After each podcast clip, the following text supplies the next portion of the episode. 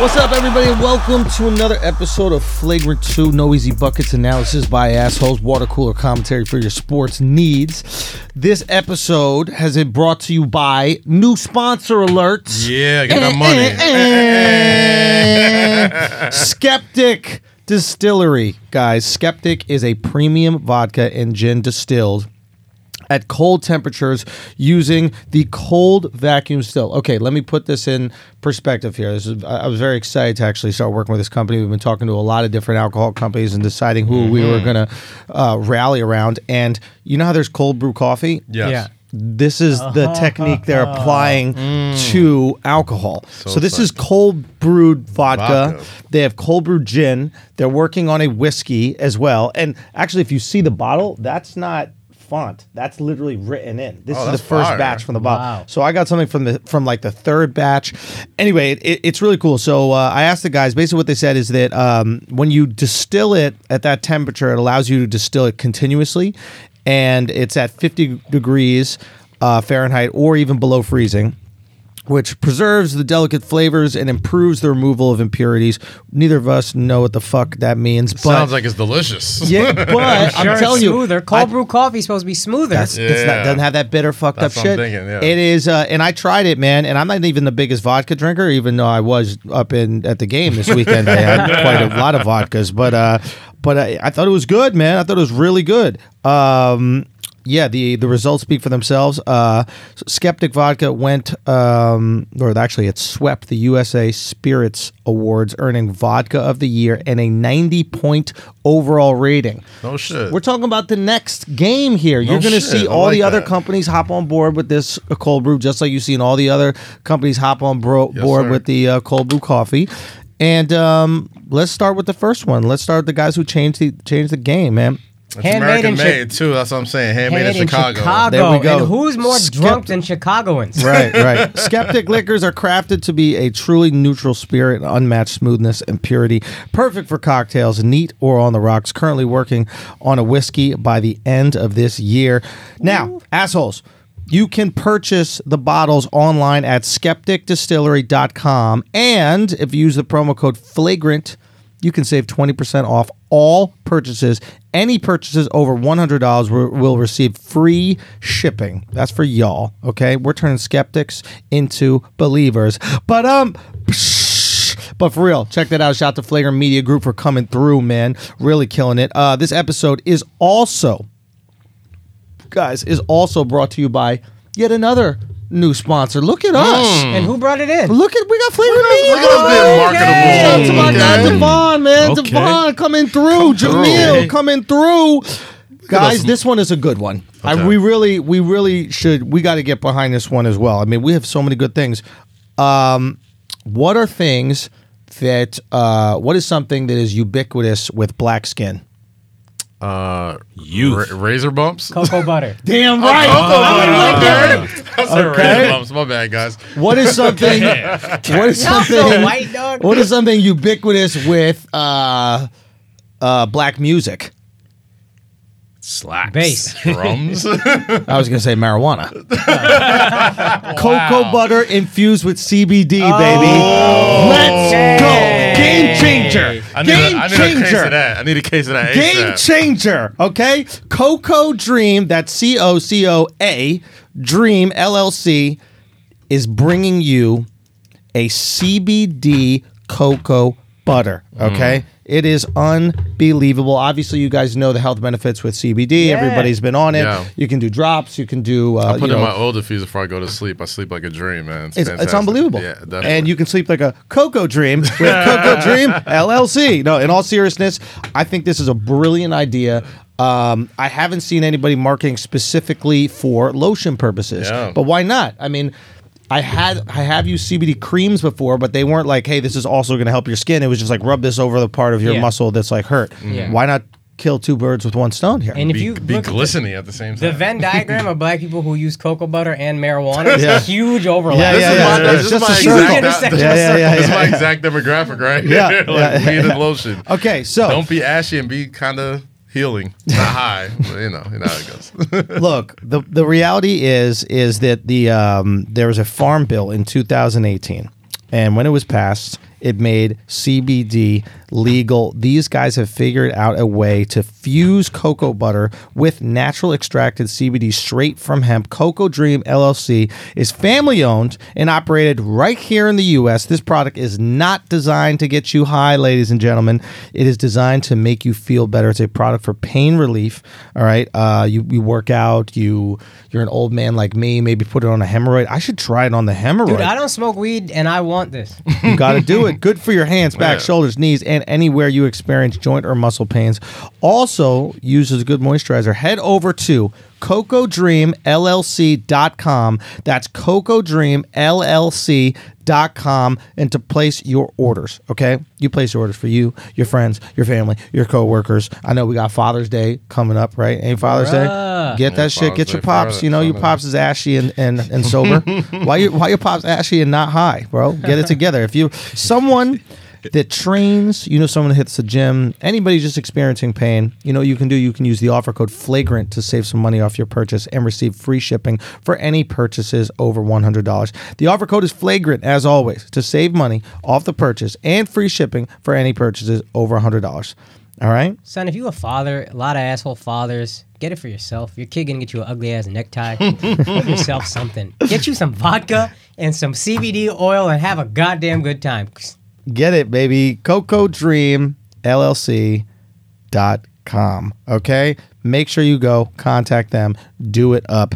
Uh, and finally, this episode is also brought to you by Manscaped. Shout out to Manscaped, man. To Manscaped, Manscaped. coming back Yes, once sir. again. Um, I know we got some some assholes out there who have been trimmed up. Y'all have been talking to me about it at the shows. Pull up. I'm not sure why you share it, but I'm with it. We can share all these things. We need to need to. It's a trust circle. It's It is a trust circle, man. Yes. You got that lawnmower 2.0 because that's the real. All right.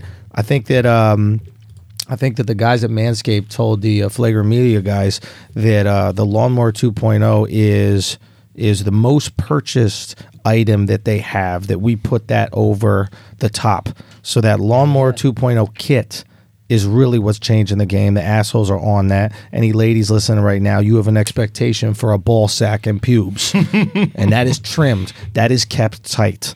All right. And if you haven't purchased anything, hurry your ass over there to manscaped.com. Use our promo code flagrant. You save 20% off anything purchased, and you get free shipping anytime you or anyone you know uses our code at checkout. That's right. Share the code, share the wealth. You know what we do here radical gifting. So if you're not gifting the actual Manscaped stuff, you can give that code.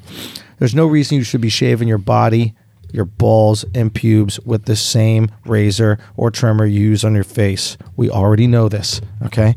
We're not going to go over it anymore. You guys already know. Separate razors. And if you're going to have something for your balls, it might as well be the best company with ball razors, and that's obviously Manscaped. You get that Lawnmower 2.0 trimmer with skin safe technology for a smooth shave every time. Everywhere, they got the anti chafing deodorants, moisturizers.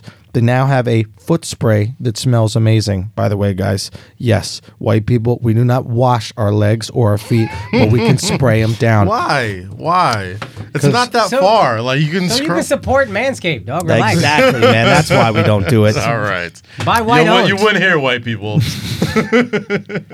So, guys, stop offending yourself or the people close to you by not being groomed or smelling bad. Get it done for yourself, for someone else. Do what you got to do. Do it for Father's Day. Do it for your family. That's manscaped.com. Promo code flagrant. Go get it. Now, let us start the show. Man. Hello, new listeners Yeah. that came on board with um, Shout out uh, to the all the Lisa horny Ann. listeners out there. Shouts to all y'all that found us through Lisa. Shout out to Lisa, man. Ain't Thank nothing you. wrong with following some pussy. Ain't nothing wrong with it. We here for you. That's how societies That are was built. an epic episode. Yes, it was. I think man. we Yes, had something was. around quarter million uh, listens Yeah, I with that one. Almost half a mil. Well, over half a mil now with uh, the Akash Lisa. Oh, oh, what, what, we're talking that the clip. The actual- is, oh, the, the clip clip- went the clip viral. viral. Yeah, yeah, clip definitely. viral sensation. Mm. But the whole episode around a quarter million. So that mm. means we got some new people listening. We're speaking to you right now. What's up? That's just a minor dose of flagrancy. What's up? You want some real fuck shit?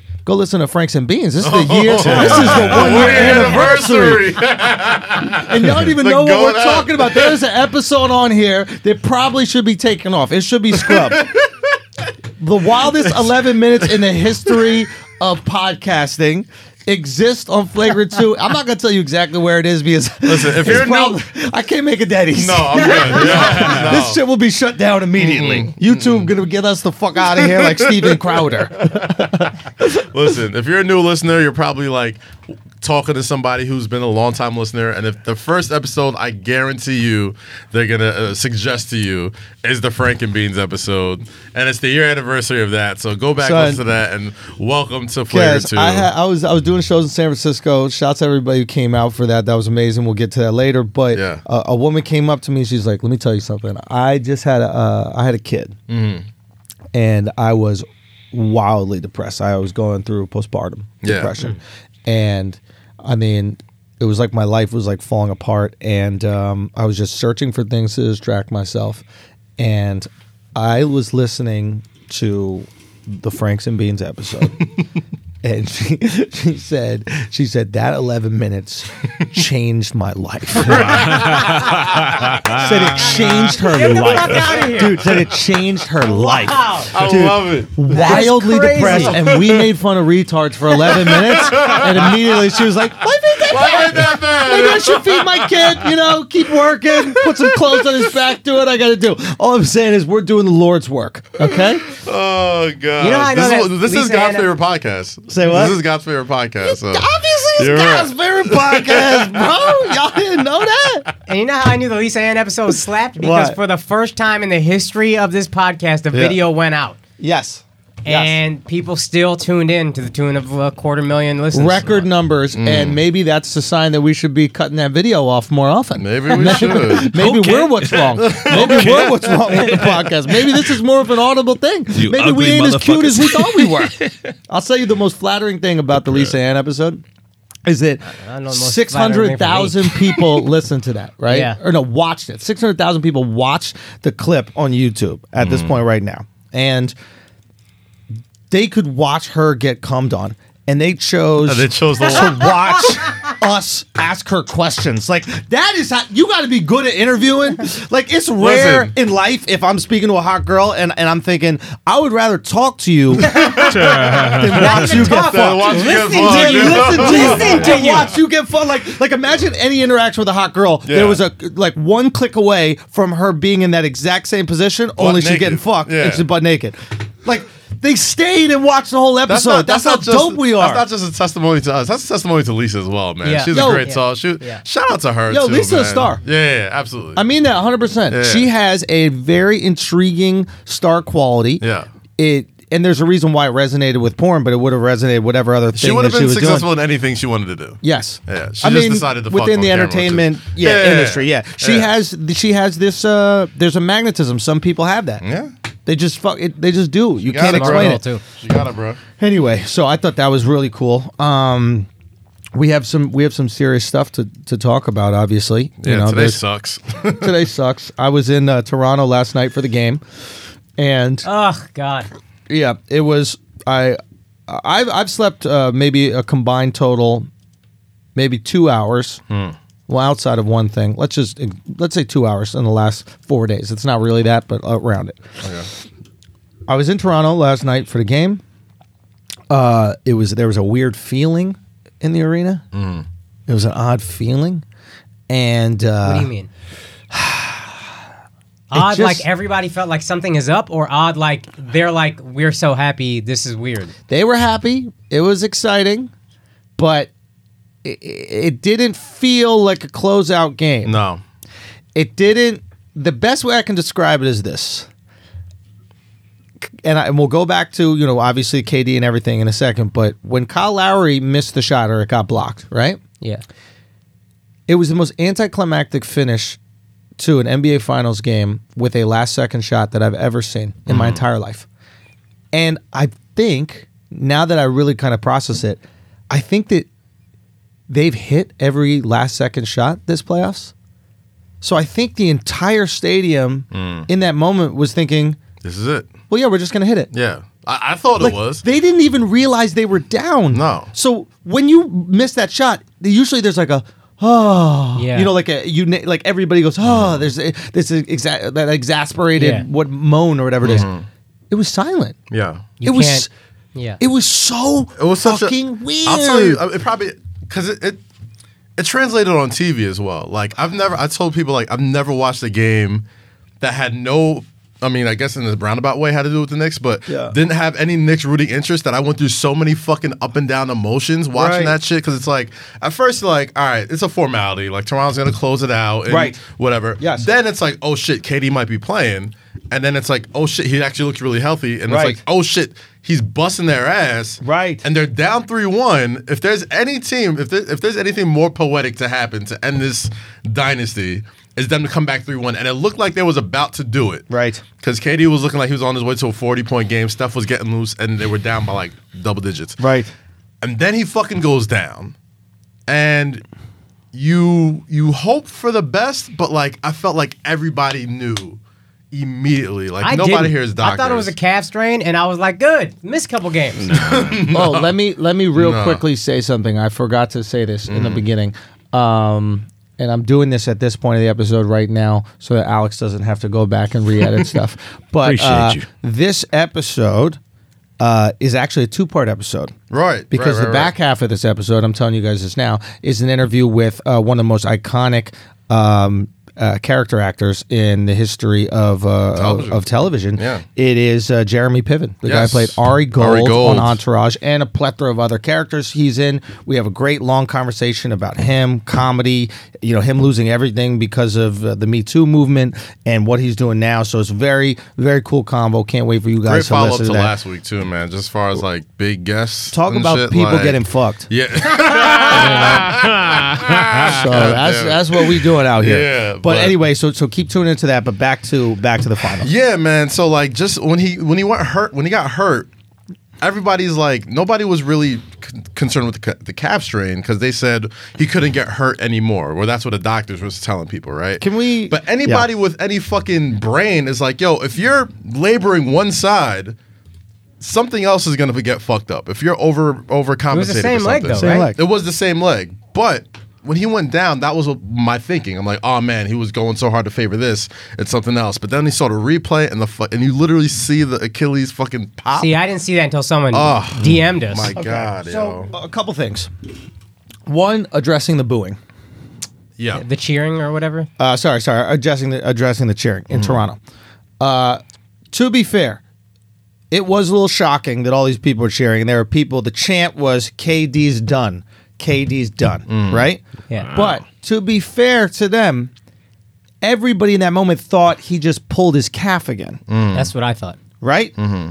And it was all calmed down. And then when it looked like it was serious, there was this kind of somber note that took over Yeah. the arena. And, that- and that's what I felt for almost the entire game. Shout after out that. to the to Lowry and like Ibaka, like To, that. you know, quieting like yo, like no, this is this this isn't this isn't good. Yeah, it was the right thing. But Yeah, let's yeah. go. Let's talk about something because we need to discuss something. This is very important. The Warriors are scum.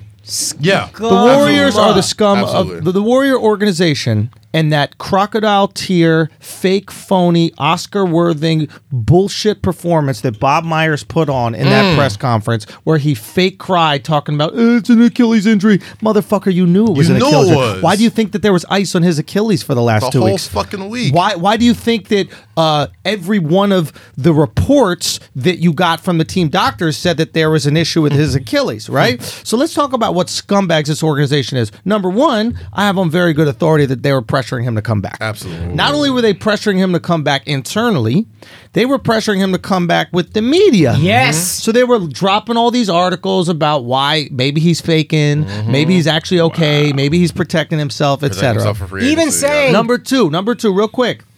The reason why they're pressuring him to come back is because they know he's gone. Mm-hmm. So if something does come happen to him, it doesn't cost him anything. You know he's off the books at the end of the year, and you know he's not re-signing. Now we got Clay has a little hammy in- injury. You know he's re-signing. So what do you say to Clay? You say, please don't play game three. You could possibly hurt yourself. How dare you? No, no, I know you're coming back to my team, and I got to protect your body. But this guy over here that I know is leaving, I don't care if his whole shit busts. Mm-hmm. Go beat it. And this nice guy approach that Steve Kerr uses all the time. This I'm a sweetheart. I'm, I'm just here. I'm just lucky to be in this position. Shut the fuck up, you ruthless piece of shit. Mm. Okay. At the end of the day, you knew this guy had a partially torn Achilles. I don't know for a fact it was partially torn, but remember when I said he's not playing? Yeah. Yeah. The reason I said he's not playing is because the information I got was accurate that he shouldn't have fucking Yeah. played. There's not, and it's not even just you. There was not one single report. Like when somebody's Nah, we gotta injured, give flagrant credit.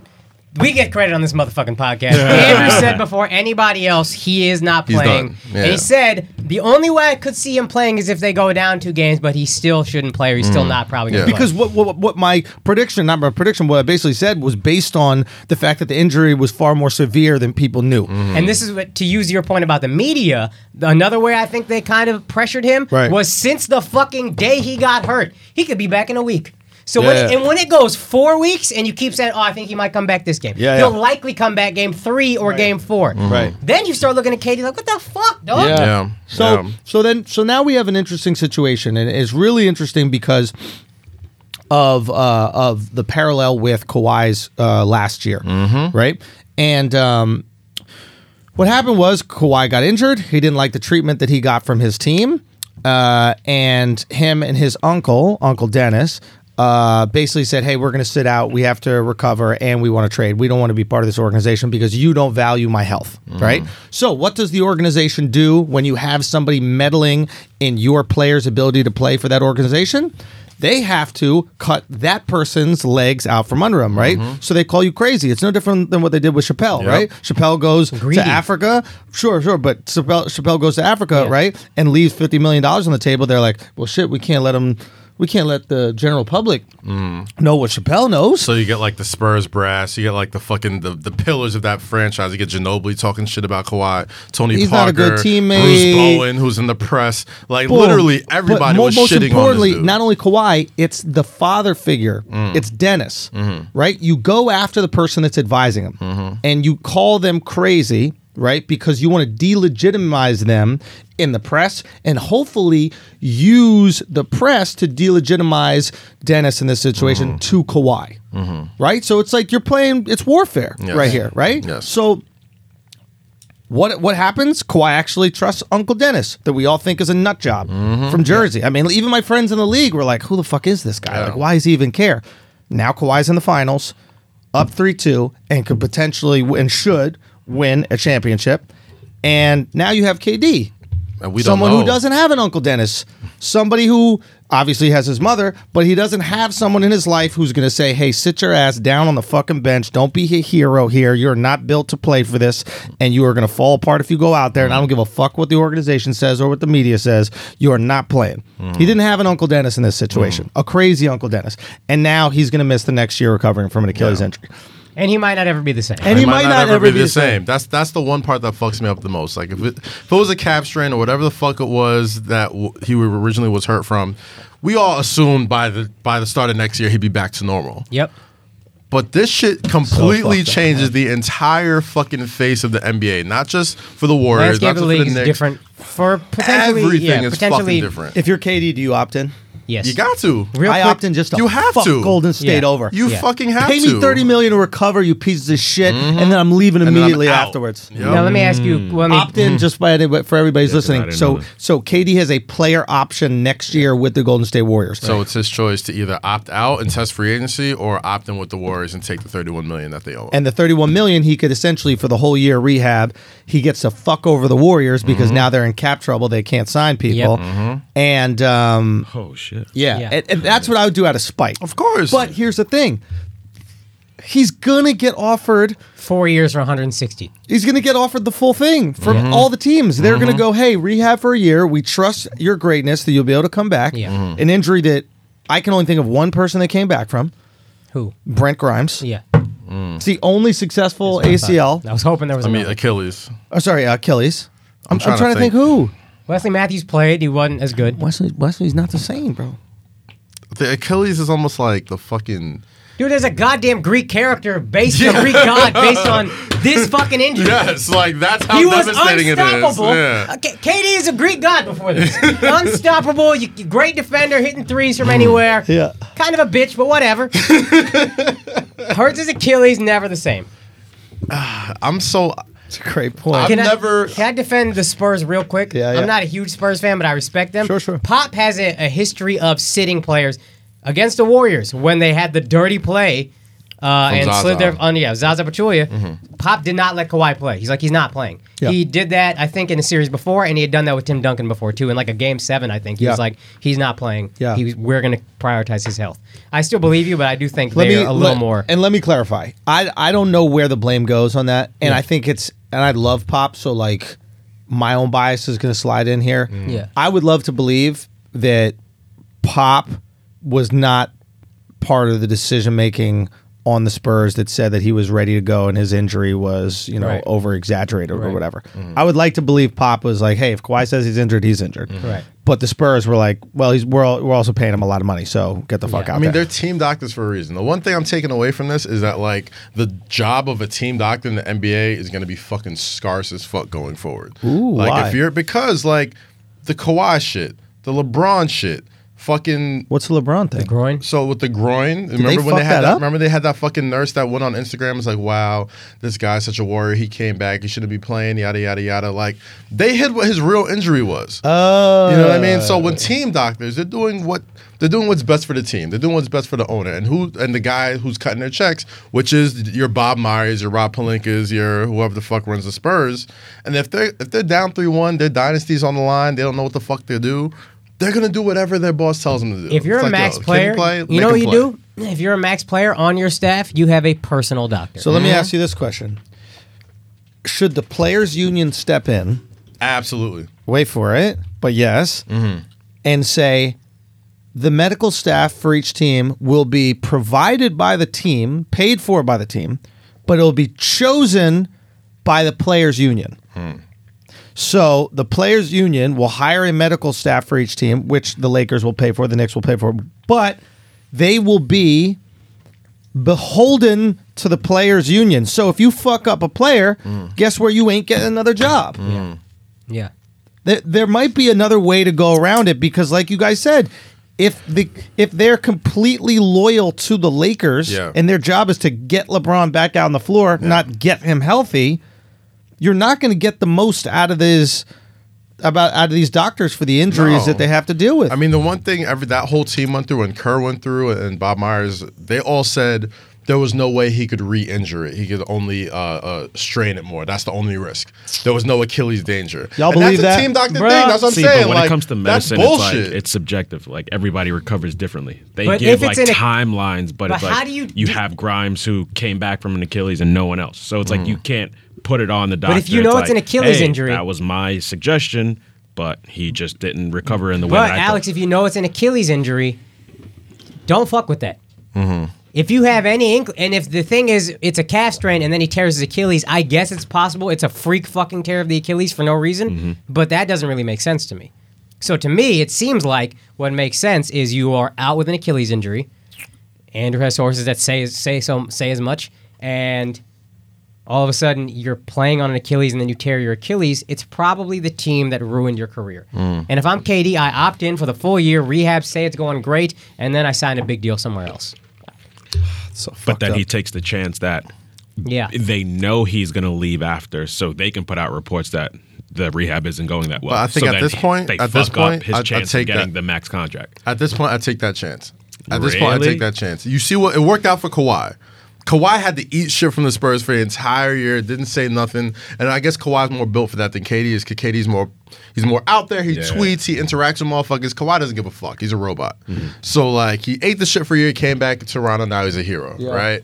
If I'm KD, I take that chance. Opt in, rehab, Mm-hmm. put it on Golden State's tab, and then next get your own team doctor, and then next year you go and get your big money. Yeah. I mean that's the smart thing to do. Yeah, I mean, but you want to take same the time, chance of the team saying that, oh, he's not rehabbing as well as. Fuck But then you go rehab on your own like Kawhi. Yeah. Kawhi straight left the Spurs medical treatment center Yeah. and was or their team was like, nah, I got my own team in New York. Mm. That's what I'm doing. I think even Porzingis did that too. Didn't he like fly back to Lithuania to rehab or fly back to where the fuck he was? Maybe I don't know. I don't know. It's it's it's a tragic thing, and It's- it's it's- it's bad can't for a few different reasons, right? It's like one, this game in general is bad for a few reasons. One because th- the ending it was so anticlimactic because it robbed Kawhi of his Jordan moment. There's a there was a point at the end of this game where Kawhi scored ten straight points.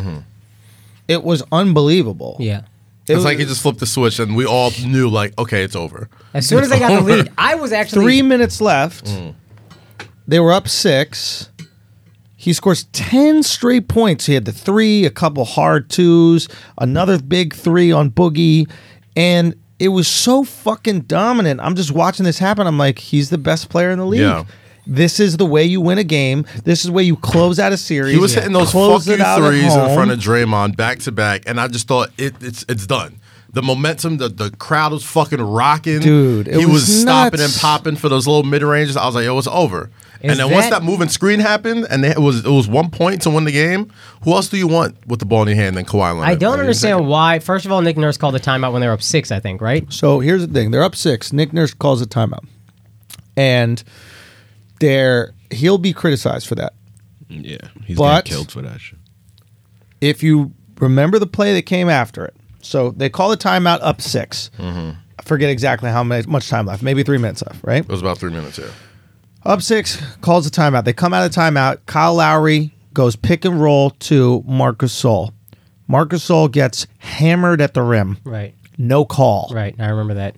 they got the shot they wanted. Mm-hmm. That's why you call a timeout, right? It's like, don't get me wrong, you are cooking, and everybody, you know, is what is it, Monday morning quarterback, so they're going to Mm-hmm. be critical. But like, they got the shot they wanted. He should have gone to the line, had two. He's a good free throw shooter, or he could have made that layup with some contact. That was Yeah. a makeable layup Yeah. with contact. Definitely. It turns into fast break. Either Klay or Steph. Klay hit the first Three. three. Klay hits the first 3 Mm-hmm. Klay hits the first three, uh, then they run Steph off that curl, and then they get and it then they tie it up. Here's Yeah. what I would say. I don't remember in all the years I've watched basketball a team going on a run and then calling the timeout on themselves. it is a it is I I was talking to guys after the game and it is conventional wisdom. You're up 6, you know this is a big possession because you lock this down and that's kind of the game. You mm-hmm. score one more and that's kind of the game. Why don't we get a good play? Yeah, you let the defense get set, but you also get everybody on the same page. He did score. say his, his, his guys looked gassed for Is a it while. That's why I conventional wisdom it. against the Warriors? it's conventional basketball wisdom. They're- Sure. Warriors don't have their own rule set, Yeah. right? It's like, and Kyle knew it too, right? Kyle is a high IQ basket. I love the way Kyle played, by the way. He played great He yesterday. fucking played his ass off, and I, I'd love to see him play again like that uh, for the rest of the series. But even he was on the same page, right? He goes across half court, and Kyle starts looking back at Nurse, and Nurse is calling for timeout, and Kyle's like, "I think we call timeout. Let's just set it up and get one."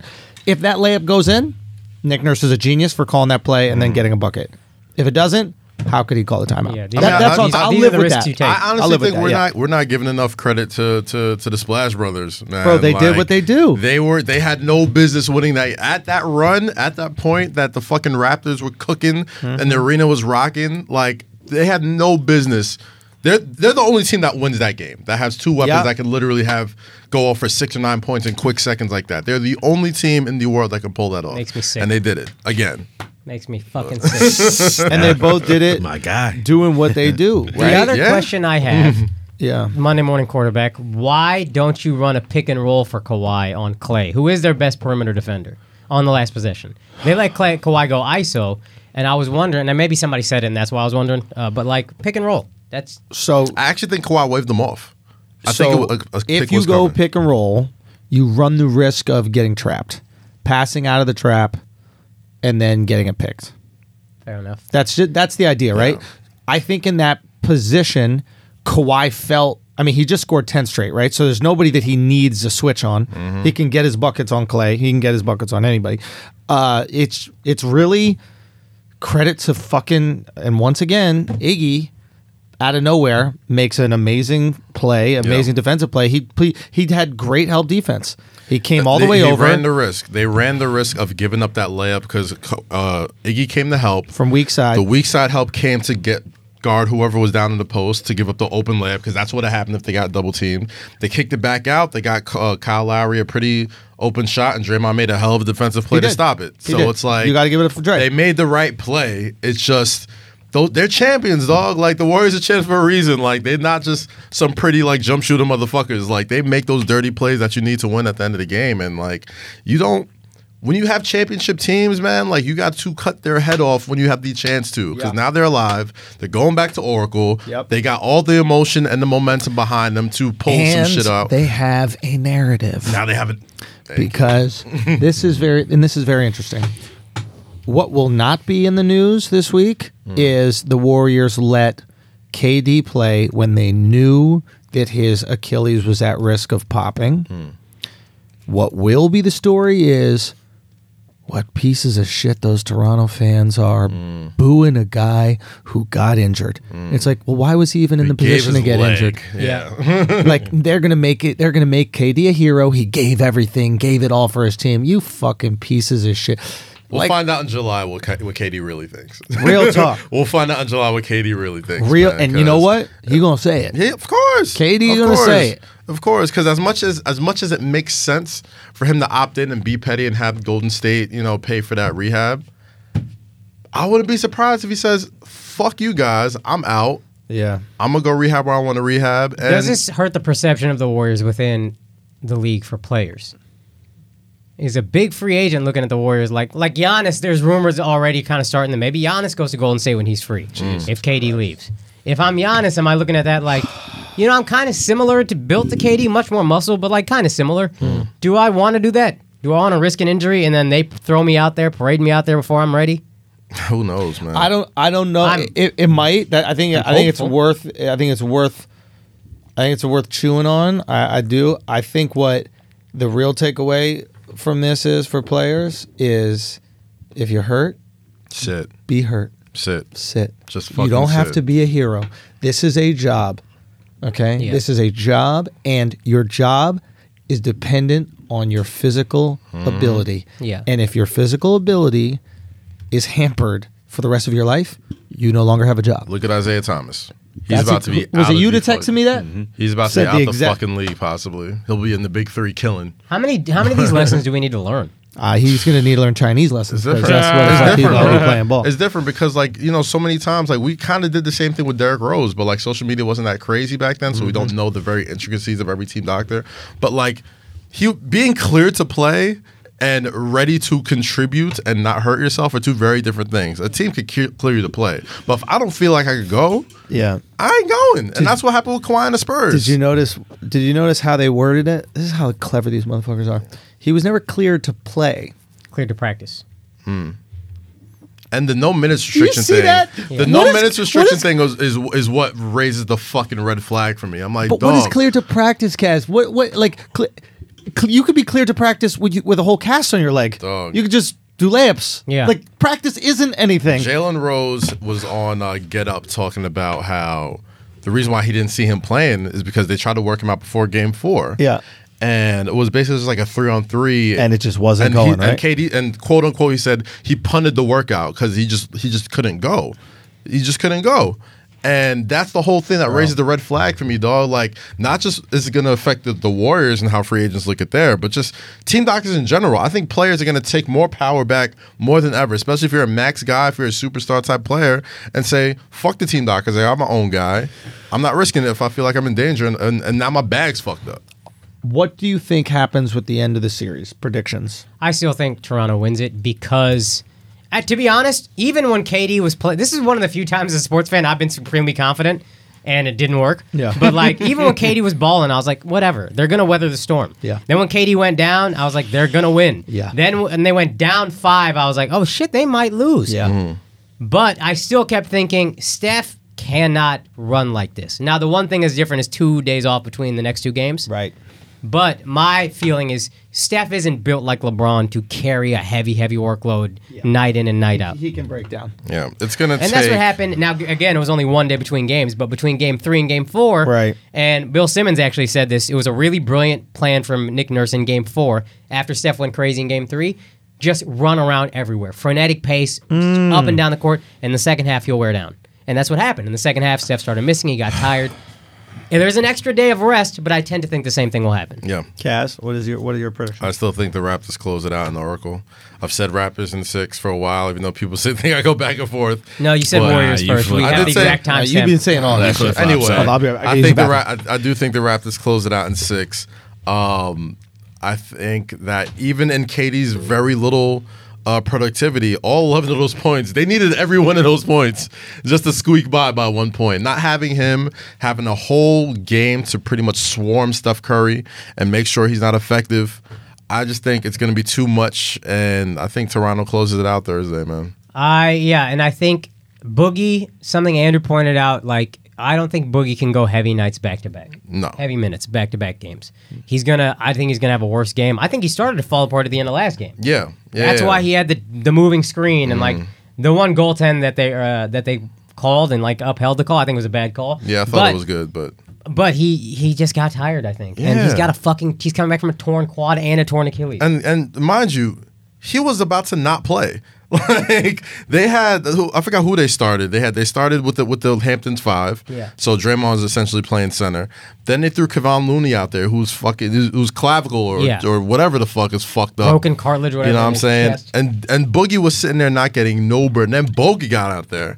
And once Bogut got out there before Boogie, I'm like, all right, they're not planning on playing Boogie at all. So, but Looney gets hurt again. Bogut needs a blow, and they just fuck it and threw Boogie out there. And they gave him what they could give him at that point. But to think he's gonna come through with that for the rest of the series, Yeah.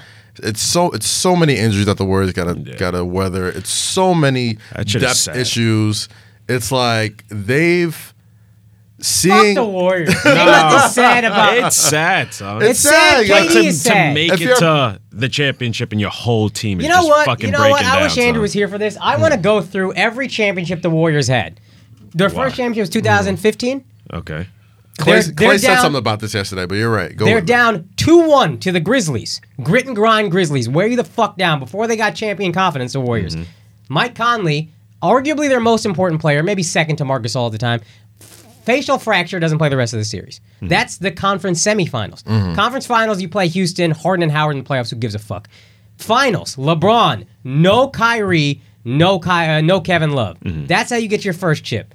They lose the next year, and they blame a one-game suspension on Da- Draymond, which might have been bullshit. But you also forget he kicked a dude in the dick this series before and got away with it, and that's why he got suspended this time because he was a repeat offender. A little dick kick. Then the next year, you are down 20 points in the conference finals. To whom? Kawhi Leonard, the guy that's destroying you now. Mm. And Zaza Pachulia, this dirty fuck, slides his foot underneath him, and then he gets hurt, and they sweep the Spurs. Okay. The next year, you're down 3 2 to the Rockets. Chris Paul playing his ass off. Harden ain't really doing shit. Chris Paul strains his hamstring, and then you win the next two. To find me one championship they didn't win without injuries to marquee players on the other team. Yeah, Klay Thompson said this in the, in the in the press conference after I the game. you. He said, "We've been very fortunate to be on the other side of injury luck." Man, fuck every Klay Thompson time- for being a good sport about it. Like, he's like, he came too. and straight up. He's like, he's like, yo, we've been very fortunate to be on the other side of injury luck, but I think now we're getting it all back. Like You're that not was a getting it direct all quote. back. It's one series, you fuck. It's the finals. You just Sure. named, you just You're getting Mad nine. 2015 back. I'd, I'd much. Here's my thing. I'd much rather these injuries happen before you get to the finals, because like to have that be the defining, uh, uh, the defining factor in this, it kind of takes. It, it makes it anticlimactic. It's like, oh, Nobody okay. brings it up for 2015. And Yes, if we the do. same people. Every, have you ran into any LeBron fan? Oh, LeBron Literally, they all say Look, like, "Yo, I'm talking about- and we I- went in there with Matthew Dellavedova as the second best player." Like, it's widely because accepted. straight up, they would have won that series. Yes, yes, it was Straight wild. up, He you took would have won games. that series. He took two saying games in at the- Oracle. when you look at the history of the Warriors, Yes. you count them as a all-time great team. Mm. Three championships in four years, potentially four out of five. There's no asterisk there. But now you want an asterisk because KD went out? No, there's no asterisk championship. You of all people should know that. I don't think I don't think we should give them an asterisk. I'm just saying, as a basketball fan, I'm like, damn, this isn't how. Like, Yeah, I just wanted to see a qu- better that's what series, bro. That Like, first this- quarter, the whole playoffs has been fucking amazing, and then for the Sure, sure. finals to be like, Yeah, wow, like- If just it's in a completely fair world, all these series have been fair series. 2015 is a fair series. 2016 is a fair series. 2017, 2018, all fair. In a in a fair. I'm not world. talking about That fair, don't exist. unfair. I'm talking so to about me, just they're like- an asterisk dynasty, and I think anybody oh, get the Oh, complaining about. You a KD. hater, That's fucked He's up. It's an asterisk. son. Why did the championship just- an asterisk asterisk? dynasty. This would be the That's one. part of the game. Nobody's nobody's gonna put an asterisk on this Warriors dynasty mad 'cause your just because trash, son. Injuries happen. Like if you go back Son, and look at what, the, everybody, what the Knicks doing? what you Son, mean? You know what? well, yeah. KD got hurt. Watch next season. You know what? KD got Watch hurt. next season. KD thought about going to the Knicks and it ruined his career. Even thinking about going to the Knicks ruins your career. It's over. You can't recover from to that. be to all right to, to take That's my how shitty the Knicks are. take Son, my we rebuild sympathy it. hat off of the Warriors right now to to calm any Fuck Knicks the fans. Warriors. Sympathy for To the Kim- Warriors? No, They're the reason he sympathy got for hurt. the Knicks. Sympathy for the Knicks. Usually, this type of fucked up luck happens when they sign to the Knicks. Usually, Yeah. So Man as fucked up as on it the plane is, in New York. as fucked up as it is, Knicks fans, you got a lot of young talent. You're gonna draft another good young talent. You're still gonna have a shit ton of cap space that you can save for next year. It sucks. You're not getting the best player in the world anymore, but At least you got the number one draft pick. at least you got the. Listen, I, I like it. Did you see what RJ Barrett It, said yesterday? it was as soon. fuck oh. up. Yo, man. yeah, Nobody fuck you, cares. Akash. Nobody You didn't watch cares. any college basketball it was this year. as soon as You he got signed- something RJ Barrett, Barrett. losing the fucking You're bugging, Elite son. Eight or whatever. You're it was. bugging. As soon- as soon as he closed on his RJ property in New York. we will, I welcome I'm you, my son. My As soon as he closed on his property in New I York. said Listen. even Andrew. I said even thinking about going to the Knicks ruins your career. I said, yo, fucking I said it's usual Knicks luck, Yeah. but this usually happens when they sign to New York. That's usually what happens. So as as fucked up as it sounds, Knicks fans, you've been in worse positions. What did I You've tell been in you, worse man? positions. I said the Knicks are not getting KD. Oh, come on, get the fuck out of here. I said the son. Knicks are not You getting also KD. said KD not coming, not coming back. I said the Knicks are And he not shouldn't coming. have. They No, should've. no, no, no, no. Hold on. First of all, also first of all, first of all, I was 100 percent right about KD not you coming were, back. but Shouldn't have still, come Also, back. you cannot I, re- take I actually credit for reviewed the this. tape. I reviewed the tape. He said he might come back if they go down two games. That is exactly what. So exactly what I said was right. Uh, what's it? We're definitely not getting KD next, and we're not going to get Kyrie. I'm right about that. Now You're right Kyrie is going to go to the That's fucking, the best thing that could happen to you guys. Brooklyn Nets. which is great. I don't want Kyrie, Mm-hmm. sure, but the Knicks are going to end up getting Khris Middleton and Tobias Harris. Watch. I don't think they're gonna sign those guys. I think they save their money. I think they're gonna go all in on the kids. Like I think you spend that money with the assumption that you got a guy like KD coming. Now that you know you don't have to get him a complimentary like all star with him, you fucking chill. You save your money. You work on those kids. You don't have the pressure of like, oh, we got to get KD. Okay, we got to win a championship. Okay, we got to do mm-hmm. all this shit. The pressure is off the Knicks now. Right. Just do what the fuck you've been doing. Just draft and build. That's Yeah. it. I don't know what we've built. Look at the Brooklyn Nets. Absolutely. All you gotta do is look across the bridge. Nothing. They were shit four years ago. Yeah. Absolute shit. They had cap space problems. They had no prospects. They had no draft picks. Now they are the premier destination in New York. And it's crazy that they still rebuilt faster than you guys. And they with all rebuilt those faster than us because they stick. They stuck as much as I don't fuck with the Nets, and I'm a Knicks guy through and through. They stuck to their plan. They developed the guys that they drafted. They made pick. They made smart uh, trades to get more draft picks, and they built from within. So like, you, all you got to do is look across the bridge and be like, "Hey, it's not all that fucking terrible. You're not gonna get KD, or if you get KD, you're gonna get an injured version of him, but." You've been in worse positions before. Don't panic. The pressure's off now. You can build like a regular competent NBA franchise does and not swing for the fucking dream scenario like Fuck we've the always been used to. Come on, son. Fuck the Knicks, dude. Knicks fucking suck. We need to turn on the Knicks, dude. We really need to turn on the Knicks. I actually do think never. we need this to turn idea, on the fucking Knicks. This idea that we're so loyal to the fucking It's Knicks, we propaganda, assert dog. everything. It never works. Name a franchise that it's worked for. Name a loyal franchise that has ended up winning again. The Browns. They haven't won shit. The Browns were pretty good last year, and they look they like to haven't be won better. shit. They They haven't make the played shit last year. They haven't played shit. They but didn't the- even you make could the say the same. You could say the same thing about the Brooklyn Nets. They haven't won shit. Exactly. But they're on their way. They're also a new franchise. Also, nobody's loyal to them. They have to win so they can get fans. I'm talking about look at look at LA. So the you wanna be second loyal LA starts Nets? losing, the second LA starts losing, those nobody gives a fuck. Mm. They're not a loyal team. There's other shit in LA though. That's Say why. what? There's what other have you shit. done for is me there lately? not other shit in New York? This is the thing. We need to have a You're more right. "What have you done for me lately?" attitude about our sports teams, I so that they 100% do believe some shit for us lately. What have you done for me lately, Knicks? Mm. What have you done for me lately? Like, have you seen Star Row on the Knicks? It's the same guy from The Sopranos. They can't even get at, like real celebrities to show up Nah. at I fucking just Knicks wrote the games. portrait of that Well, motherfucker they- two weeks ago. What's his name? I don't remember. What was his name on the show? The- Whatever. Bobby. Big pussy or They some got shit. dude Bobby from Bacala. uh, from what from that movie with Jamie Foxx. we the can't driving even movie. name the I don't know the fucking guy. guys. Breaking Bad. The white guy. They got Breaking okay. Bad. They got they got um uh Aaron Paul. Aaron Paul. is his No, name? Bryan Cranston. It doesn't matter. Oh. We can't even name Celebrity Row. Dude, Celebrity Row is so sad. They veer over to him, Word. and it's like some guy from SNL you've never fucking heard of, right? And then they show a picture of the character he plays, and then people are like, "We don't watch that shit." It's embarrassing. Yeah, Cardi goes. is to, Cardi goes to the embarrassing. Bar, uh, Barclay Center now, bro. She Say barely- what? Cardi goes to the Barclay Center now, man. She don't even think me. I don't think she. I'm be at the telling you, anymore. man, this idea that you support your teams when they're good and bad, it is propaganda from ownership so they don't have to be good. Because if, if we were all honest and we were like, yo, why would I go torture myself? You pay for season tickets to watch your team lose constantly. Thousands and thousands of dollars. I'm not paying for any Cowboys shit until they start winning. I'll watch a game, but I'm not I'm not putting no money in your pocket directly. No.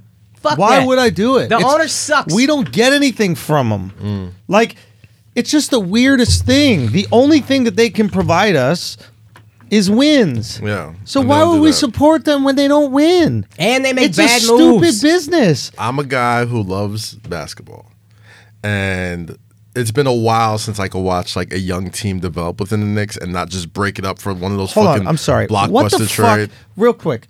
What the fuck is it in us to support a losing team? It's propaganda. No, no, I understand that. I'm saying what what is what is in it? For me, But you have to for have me faith. personally, Jesus is, was supposed to come back year after year after year, and you just still have faith that maybe one of these So he's just- coming back. So you're comparing, you're comparing Knicks No, no, being no, good no, to this Jesus is coming very back. good. This is What very still has good. to We're gonna happen? get a chip What still one has day. to happen, Jesus? We're comparing the we're comparing the return of our Lord and Savior to the Knicks ever being good. And What just still like Jesus, it's not gonna happen until we're dead. Okay, we're not gonna see shit until we fucking die. Gotta have That's what's faith, gonna son. happen. No, I got faith. I'm not gonna have faith. Also, Jesus makes you pay way less for attendance. Okay, Jesus does not. Jesus is like give me ten percent. Okay, Jesus not charging three hundred dollars a ticket. That is true. So- what about those mega churches though? Say what? Those mega Those churches, all they, all they take credit cards. 10%. They though. do, Yo, yeah. you give whatever you They'll take want. cash They pass those buckets, and you can put a dollar in that shit if you want to. It's up to you. It's like a yoga to the people. I don't know, bro. That's a good reference. I Me and my in my heart of hearts, I can't find myself. I can't find the heart to cheer for another team. I want to have this conversation. That's I understand what you're saying. We understand that it is I have a propaganda. friend- Well, well, real quick, Akash. We understand it's propaganda from from. uh, It's not propaganda. This is just how a business runs, right? You Yeah. want to find ways to people support your business. No different. That being said, we have to truly start asking ourselves, what do we get out of supporting a business that sucks? It's un-American.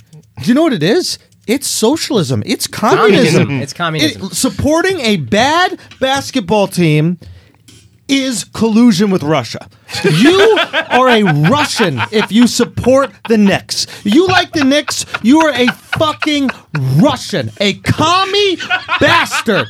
You made Chernobyl happen. If there is a Chernobyl happening right now on 32nd Street and 7th Avenue every fucking season, and we need to put a stop to it.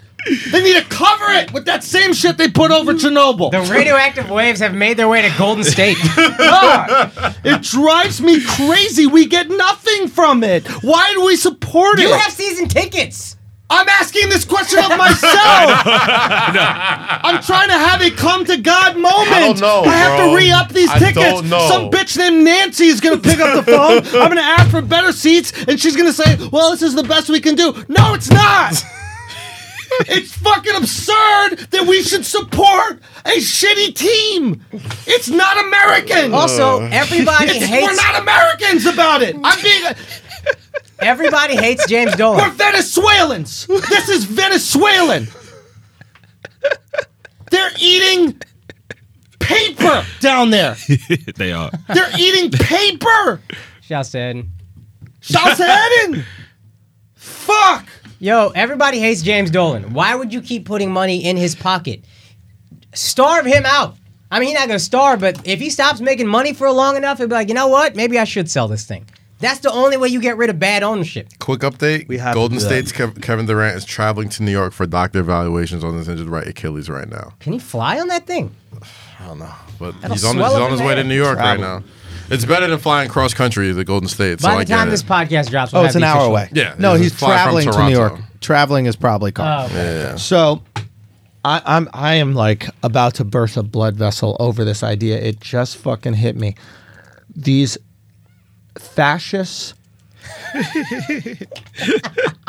these fucking fascists. The fan base is the fascists. Or you're like No, like North isn't Korean the supporters. ownership the fascists? Sure, or you're like North Korean supporters where you just are so sure, like I got to keep supporting Kim Jong Un. He's doing right by us. No, he's not. Dude, you know what's crazy? time That is such a great fucking reference that you made because you know how the Kim Jong Un uh, people, what are they called? North Koreans? Yeah. The North Koreans are like, yeah, Kim Jong Un doesn't even have an asshole. Yeah. Like he doesn't even shit, right? Like you. You know what's also not believable that the Knicks will ever be good. the But Knicks are gonna get KD. I I actually bel it is more believable that Kim Jong Un does not have an asshole because he is so fat. I don't think he's taken a shit since I started seeing him as the dictator of that country. Then the Knicks could potentially be good at basketball. This is I'm so depressed, bro. good. Get I'm, de- I'm depressed. depressed because it's like you got to hit bottom. the Kaz. more the more I think about it, KD getting hurt, like it lets Dolan off the hook. It lets Dolan off the hook. You already- you always let Dolan off the no, hook. No, no, no. But this lets him off the hook more than ever because if KD was healthy and the entire world knew KD wants to come to the Knicks and he still swung and missed on KD and ended up staying in Golden State, the fire around James Dolan for him to sell the fucking team would have been hotter than he ever. is Daenerys. now that Targaryen. KD is hurt, Mother of I say dragons. this about There Kaz? is nothing that can happen to him. He is impervious to fire. Can I say He this about doesn't Kaz? care. Yes, please. Kaz will write an entire article calling Magic Johnson a task. This is a guy who's been a writer for upwards of a decade and a half. Never once has he written an article saying, "Hey, Knicks, fix your shit before I give a fuck again." You're right. You've had this You're power the whole absolutely time. right. You're, like the absolutely right. Incredible But Hulk in I the Last know- Avengers. But I know this though. But I know the Knicks would be in better shape if they had better ownership. I know this. Where's I'm your trying article? to work within the system Yo, here. the Knicks, they just rebuilding, man. I'm working. I'm trying to work within the system here, and it's not helping. That is how New York would rebuild some shit. Maddie, it's on Union time. The Knicks rebuild. Word. Shit Word. delayed by four years every year. Oh my gosh. I don't know. I'm just hurt. I've been hurt. I've been hurt this past like 12 hours. This whole thing happened. I don't think I've been this devastated for an injury since like it reminds me of like RG3. Like the RG3 era when he was on the Redskins and you know they brought him back quicker than he was supposed to come back. And like he's not even on my team and I just RG3 feel is a for fucking him. idiot, dude. I am. that meant nothing to me. yeah, I Really? and I'm a football I was fan. not affected Really? at all. I'm a football fan. Let me say two things. That guy's mouth is too big. that guy's the biggest Y'all fucking cold- mouth I've ever seen in my motherfuckers. All right, entire so when's the life. last time an injury really was like, damn? Even, he's not even on the team. Like, damn, that's fucked up. Kobe. I could. Th- I. I'm, Kobe was- I was 34. Kobe sad. had a full fucking career. I was like sad. it was Five good. years. I was still sad. An And to me, injury it's that this- really affected This me. RG3 and Derrick Rose. Those are the only Derrick three Rose. injuries. Ooh, I was Derrick like, Rose. fuck. You know what? Yeah. Actually, Kobe got hurt with it ended his career. Torn Achilles. Yeah. But he was also 37, 38. He Yeah. was up there in age. he was old. Yeah. You guys want to? You guys want a little little scoop? What's the scoop? Well, this is what I think. This is what I think is going down. I think there's a little power struggle in LA uh, between Kobe and Magic Mm. for who's going to own the Lakers. Really? No. I think there's a chance that the Busses could sell. And I think that's what Magic and Kobe want to happen. To be now, now, sorry, He sold it to Bean? I I don't understand. Kobe what you- Bean. They're selling, they're selling the Lakers to Kobe? Oh, oh, oh, oh. Kobe the- Bean yeah, Kobe Bean Bryant. Yeah. I, uh, okay, this is what I, this is. This is a little speculation. I don't have anything that can confirm this specifically, but I've heard little whispers. Kobe and Magic both want to buy the Lakers Together. No, no, No. Separate. separate, Separate. Oh, okay. competition. Now, neither of them can afford it because both of them are broke when it really comes to like owning. They're a- not wealthy. They're not. They're not rich. They're rich to us, but they're not like really rich. Like wealthy people laugh at their fortunes. Hmm. So, but there is a company that has the first right of refusal if the Lakers ever choose to sell. That company is going to need a face for the team. Ooh. So you will have a minority ownership, but you will be a owner similar to like Jay Z and the Nets, Jay-Z, probably Michael owning a much bigger percentage of the team Yeah. than Jay Z. Jay owned like 0.5 percent. Similar to when Jordan first bought him with the Wizards. Right. Yeah. So uh, apparently, some people believe that this Pelinka meddling with Magic is actually by Kobe. Kobe's doing, hmm. and Pelinka getting Magic out of there Opens the door. For Little Kobe. finger in this whole thing. Kobe Yeah. finger. Kobe finger in it. Kobe finger in it, bro. Kobe fingering is better than Kobe. No, never mind. Man, Vinny get the hotel room treatment. Anyway, Uh, so that's that's that's a theory. We'll see how that actually I can see plays that. out, but that's a theory. so much. Magic alluded to that though when he was on ESPN. Did he? Yeah, like he was talking about possible people who would be open for purchasing the team, and he mentioned Kobe. He mentioned himself. Like he alluded to that. I just think they don't want to do it together. Or at least Kobe doesn't. Kobe's like, I don't need a partner in this. No, they're, the- they're the two alphas. They're the two alphas, and Magic. Yeah. Anyway, we'll see what happens. Who knows?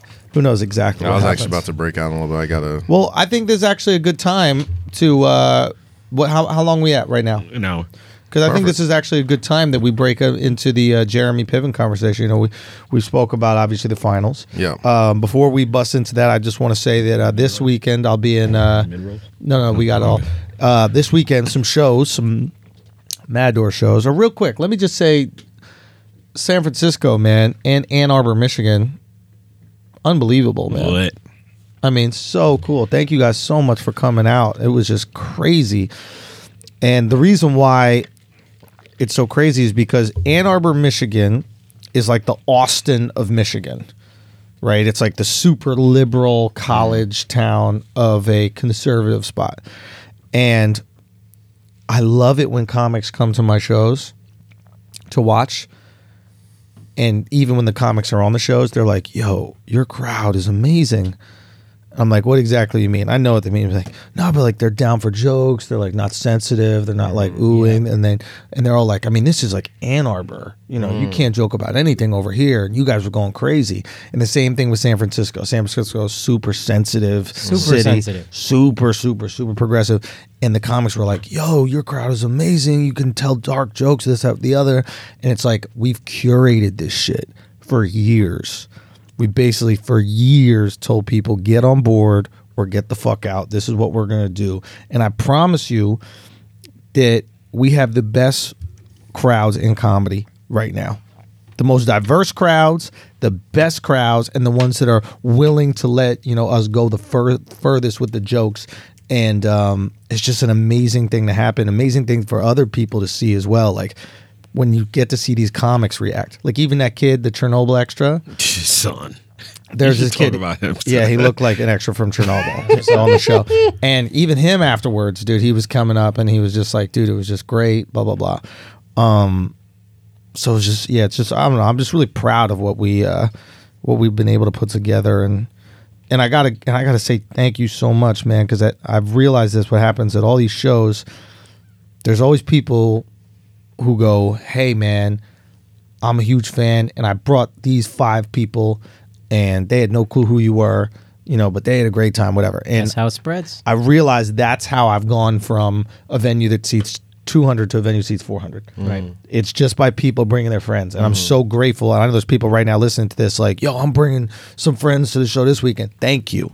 You guys are the influencers. You guys are the difference makers. You guys are what take, you know, a comedian or, or a musician or or anybody in entertainment from one level to the next. It's that simple. It's like everything you put in your group texts and your you know group chats, all that kind of stuff. So thank and you, man. Discord.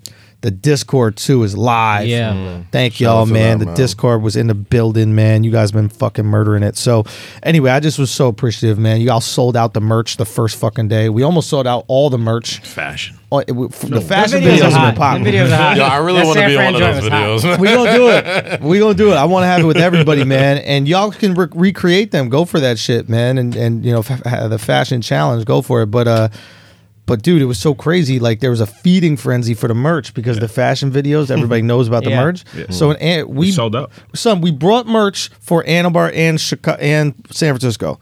We were almost sold out after Ann Arbor. Yeah. We had a few things left for the first day of San Francisco, and we were sold out at the end of the first day. Wow. Dude, it was unbelievable. Yeah. Massive, massive shit. It's unbelievable. So shit has been crazy. Shit is anyway, hot, too. this weekend, come check us out, Indianapolis, uh, Helium. Then next weekend, we're going to be at uh, where we at next weekend? Liberty Township, I think, uh, Cincinnati, and then the weekend after that, Denver, and then that Sunday, uh, we'll be in Houston, and then the Andrew Schulz for any more tickets. Uh, dates, etc. We're adding some new new cities, um, some very cool, exciting things to share with you. But go get those tickets right now, and don't forget about the New York, Chicago, uh, Toronto, and Boston shows that are all up there available as well. Those are some big ass theaters. Let's go sell them out. Got you some guys? things to plug. Yeah, Talk. this weekend, Atlanta, Georgia, Masquerade. We got Waka Flocka Flame uh, headlining at Duce Palooza in Atlanta. Uh, there's a little bit of tickets left, so make sure you go to ducepalooza.com slash tickets to get those.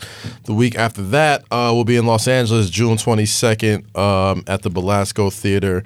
Get your tickets at ducepalooza.com. And Essence Fest. We will be in New Orleans July 5th at the House of Blues. Um, you know, we got a lot of lot of special guests for that one coming out, and it's a special start time too. It starts at 11:59 p.m. It starts at midnight. So as soon as Essence Fest Day One is over, hop over to House of Blues. We're gonna be doing that until 5 a.m. So get a lot of sleep, or or just don't sleep at all. And uh, this Thursday, I'll be making my debut on SNY's The Thread Hey. at 5 p.m. Hey. I'll be uh, a panelist Corporate on there. cash. So, you know, I'm getting my sports talk on over there for about a half hour. So if you got SNY, if you're in the New York area on Verizon or Comcast or, or Spectrum, whatever, tune in there. It should be a, a good show. And um, yeah, all that good shit. I'm good. Yo, so check it real quick, just because we're doing this on the anniversary of the flu game. I remember we were having a conversation. I don't know if it was on the Patreon or if I was on if it was on this, but uh, and I was talking about how maybe uh, Steph was poisoned. Yeah. So apparently, what Grover said. Tim Um, Grover. Yeah, Tim Grover said Yeah, that. oh, you, you're right. I forgot this. Yeah, so Tim Grover said uh, the you know the rumor was that Mike was out drinking late and then he was really hungover and that was a flu, flu game. But what Tim Grover, who was Michael Jordan's trainer, said was that he Mike ordered a pizza at like two a.m. Yeah. to his hotel room, and they thought it was weird that five guys delivered it, not five guys like Yeah. like the burger, but like Five human five beings. different Humans. human beings delivered the pizza. And then within like the next couple hours, he was like throwing up all over the place, couldn't sleep. He this, rubbed that, his the other. dick on the pizza. That's why. Son, they poisoned that motherfucker. Them Mormons poisoned Mike, bro. Yo, and then he dropped 38. Legend.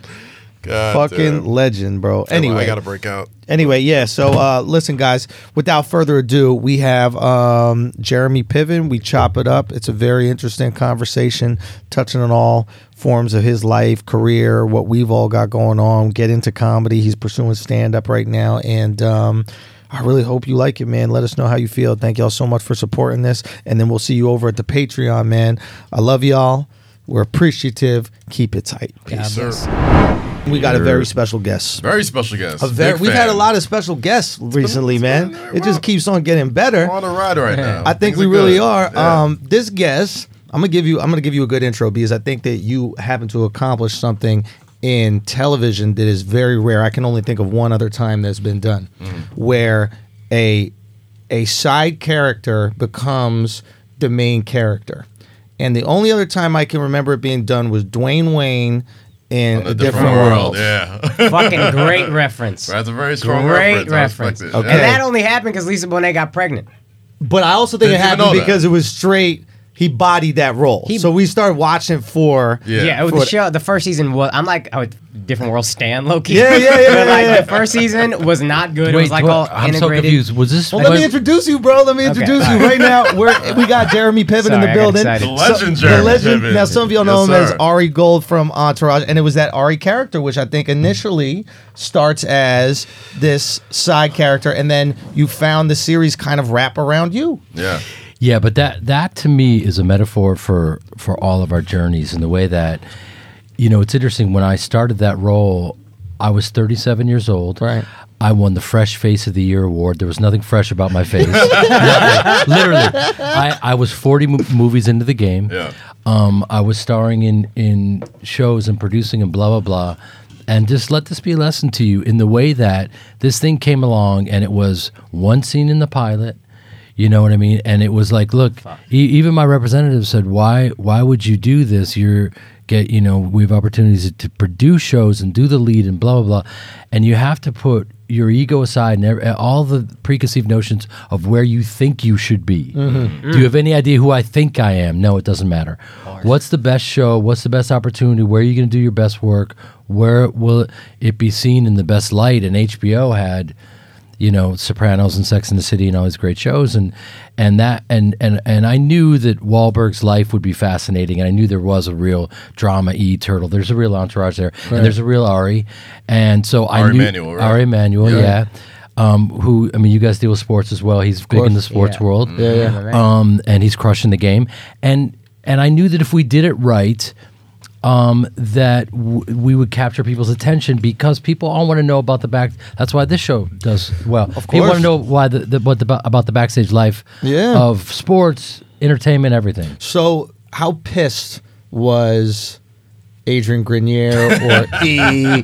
The guy, what's the guy's name who plays? The, I don't even know his name. Uh, uh, Good uh, guy. What's his name? Um, what's the guy's name who played? Damon's Damon's wait, hold on. Somebody's Jerry brother. Ferrara. No, Yeah, not and- no, and- not Jerry. Matt Damon's Jer- brother, Kevin Dillon. Kevin No, Dillon. E, the redhead. Oh, Kevin Connolly. Kevin that's Connolly, the yeah, name. yeah. Well, you know, Bro, I thought he was one of the hobbits for so long. I kept on mixing him up with the other Game of Thrones. oh, fam, I thought that But was that's Bro, Rudy. That's that not is Rudy. Rudy. He's Yeah, not Rudy, is he? I know they're not Rudy. n- none of us are very tall. Let's just let's, let's get that out of the way right now. I'm trying to breed up right now. I'm looking for a woman with height. Let's go. You know what I'm saying? A better hairline, a vertical, something, anything. Let's go. No, listen. They had um, to be tight. No, no. You have one scene in the pilot, and by the let's say second, third season, you're the main storyline. Look, uh, you know, it's it, it isn't my concern. I'll tell you what what doesn't concern me. Yeah. Other people's salary. Yeah. Um, other people's expectations, disappointments. Right. Um, You're going full Kawhi Leonard on us right now. Well, hold on. no, no, seriously, seriously, because because I, you know what? If I, I don't want to know what anyone else makes, it's not my business, Right, man. right. You know what I mean? It really isn't. I'm not just saying. I'm not. I'm just like. I'm just gonna keep it real right now. I have to. Yeah. You know, I've no one, no other way. This isn't me trying to be seen in any way. Right. This is just who I am. So I have no idea what their perception of me was. I have no idea what anyone made No resentment. There's no jealousy. you know what man that's that's listen if if anyone was to be jealous you know it's like where does that come from that you know that's the manifestation of insecurity and a lot we're, we're gonna go really deep right now We're artists, man. Yeah, We're insecure, yeah, bro. we're all insecure. Well, it's- 100%. We're not begging for that little pump validation because we feel you. so good about Listen, ourselves. Listen, I like the Iyanla fix my life answer you giving us right now, but I need to know were they jealous or not? They were jealous, bro. I still call him the Hobbit. That's how you know they're jealous, bro. Lis- Listen, he, let me just tell you how, how crazy the world works. All right, go. Right now, Kevin Connolly, who you refer to, Mm-hmm. is an incredibly prolific director Yes. who we would all like to hire us. Yes. So, what I'm saying is, you know, before you throw those stones, my Yeah. man, and I've seen your stand up and you're a killer. Thanks, That's why. I'm here. Appreciate it. Because I've watched I've watched your stuff and you're just you're inspiring and you're doing your thing and one of the watch this transition. One of the great things about stand up is that you get to write your own story. Media trained. Is it, is it the first rodeo? Pop you can tell. smooth since the days of Underoos. Never lose. I love it. No, I'm, l- look at you. You you're in a in an arena where you don't. It's like you look at Ricky Gervais and he basically says these things like, "Look, man, I don't care if these people hate me. Fuck you, I money. write my own stuff. Fuck That's you, so money. You know what I mean? So Yeah. you do your own thing. You don't need to be okayed It's by fuck you a art. It's producer not even fuck or a you money. studio or anyone. As you said to me off camera, you know, it's supply and demand. You you're it. good. You bring the people in. You eat. You you and and that's what I love about this game. It's like it's Stand so up. it's so real. There's more, dude. Admit when you leave the acting world where you're auditioning and and you go into the stand-up world where you have for the first time a little bit of uh, control in what happens that weekend. Isn't it a little bit intoxicating? Yeah, it, it, it completely is. It, it, it's it's a lot of things. It's intoxicating. It's addictive. It's it's terrifying. Um, Why terrifying? it's terrifying because I, I I mean you have to understand I, I haven't been doing it very long, but my learning curve is strong because I've been on the stage since I was eight years old as an Right. actor. So I've got forty years on the stage. So I'm very comfortable and it's my home. Now, you know, how do I dig deep every day, sit with guys like you, um, and just you know, in, I'm in I'm in graduate school, learn put my ego aside, talk to everyone that's featuring, ho- hosting, whatever. Right. I'm, I'm shooting a documentary about it. Good. You know, so I'm, I'm learning at the speed of light. And people, it's so it says a lot about you that the first question that any of you didn't have is how long you been doing stand up. Yeah. And there's something about stand ups, and I get it. And Yeah. you're, you're so protective of your space. Yeah. And I get it. Yeah. Because you've had to grind forever. Yeah. But the reality is, if I told you the exact amount of time I did stand up, it wouldn't match up to what you're going to see because I have so much respect for the game. That that, Yeah. that was my next question. I mean, like stand up is is a lot like like rap music. Like Right. you know, if somebody's as popular as you who has played such an iconic role on TV comes and sees Andrew go do stand up. A lot of times people aren't that inviting because like, oh, here comes this guy. Is, well, did you get any of that when you started getting your stand up? You're gonna get hate, right? Yeah, You- you know- comics are Comics are gonna insecure. hate. You- Yeah. You, you know what? You know what's interesting is that, and again, I'm not just saying this. I swear to you, it motivates me. Mm. It it just there's nothing better than. You know, one time I, I, I you know, Like I, I- taking Kevin listen, I won't say Connolly's that- job. I'm not gonna. taking his pages. Every time you open that script, you're like, oh, he only got four pages? I got him. Let me make fun of this Chinese guy more. Bro, do you, do you know that? I'll tell you. I'll tell you. I'll blow your mind even further about Entourage really quickly. Yeah. Everything that I said was written, so that think about how improvisational it looked. And I'm not celebrating myself. and I guess I am. Um, so, it, it- but it's our job to make Blow every. your mind for a second. Yeah. I'm amazing. no, no, no. What I mean by that was, what I mean by that was, it's it's just simply our job to make everything look improvisational. yeah, that's, how, that's what it felt like, bro. and, and that's what you do. Yeah, yeah. So, in order to do that, if you don't own the lines, and if you don't own them to the point where you can then be totally present in the scene and not have to be reaching for a line or whatever, if you're totally present and you're really playing off the other person, and you and have, you have all the specifics of all that stuff, what you need, want, fear, blah blah, and if you can be totally present, then you're. That's why everyone was like, "Oh, you were just making that up. It was a documentary." It's like, uh, no, that was that was Yeah. written. It wasn't a documentary. Yeah. It was written, and there's someone there literally looking at the script. And if I, sure yeah, you man, it. I'm Jewish, Ah, and you it's gotta just like all the it was like my bar mitzvah. It's like you know, you, you, you know what I mean. Every day was my bar mitzvah. you want to go to heaven? You better get these bars right.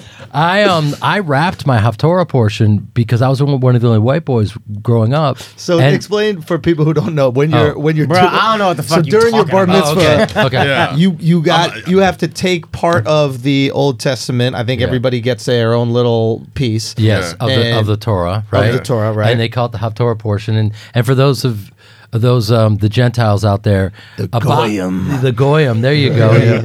wow. Okay. See, he's, he's an annoyingly cultured person. Like, like you it. think he's just ignorant? No, no, stuff, no. No, I and then never- he'll say something. I'm like, yo, how the fuck do you know that? No, Like, you you can't you can't. Been to a lot of bar mitzvahs. Yeah, no, I'm not go. surprised by any of this. Yeah.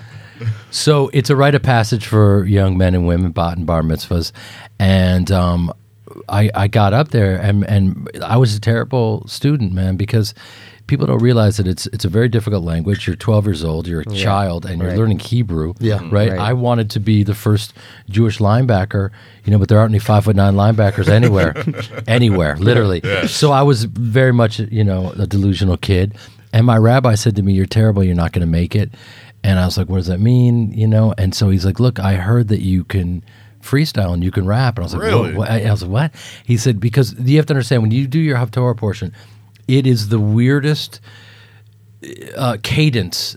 It, it just it's so strange. You've never heard anything like it. It's, it's the hardest thing you could even wrap your mind around. Do you remember Plus some of it? So so I had to wrap mine. So Yo, I was like, spit that fire. Rabotan never, Rabotan never read. Yeah, he shit out of nightmare. Hey. Man, Tavi out of lung till the sweat runs off my balls. Ah, ski, ski, ski, ski. my neck, my back, my pussy. Yeah, no, there was no pussy. There was no. You see, that's that's another thing I heard about you. I my heard you. neck, my back, everything's covered from the head down. What is the? Uh, Oh fuck, man! I was so See, that's the excited. comic in you. That's the comic in you. I, I love gotta it. go for it. I love it. You I can- gotta go Hey, for shoot, it. gotta shoot, I bro. gotta go for it. Shoot a shoot, No, no, bro. my neck, Shoot my a shoot. back, cover your yarmulke and your back, or something like that. He's writing it down. He's writing it I down. like, I, Add the I know, bars. I like where you were going with that Yeah. for that Take the tag. notes. This- I came to take notes. I always take notes. Anyway, man. Yeah. Um, No, I'll let you fin- no, go ahead. that. No, Keep go. going. So yeah, so it, we're just in this this this um interesting time. I'm glad to have you here because I thought I don't want to harp on Entourage too much, but it was one of these things where uh, I often think about characters that I see where people fall in love with the character so much that they create an expectation of that character Yeah. for who you are. Yeah. Yeah, that's that was So, the like, one first mind fuck because like so, you're like- so that character to me. Boom. So, like So now when I'm you see him, it's- this, so it's like- I'm like, all right, this is this is different. Well, no, so like, so And here's the thing, right? funny. It's like Andrew Dice Clay, right? yeah, Dice is not Dice. Dice was a Jewish kid from Brooklyn Right. that turned into Dice Right. because people kept treating him like this character he invented. Right. Right? Even like Ross from Friends. I don't know Ross, but he's Ross.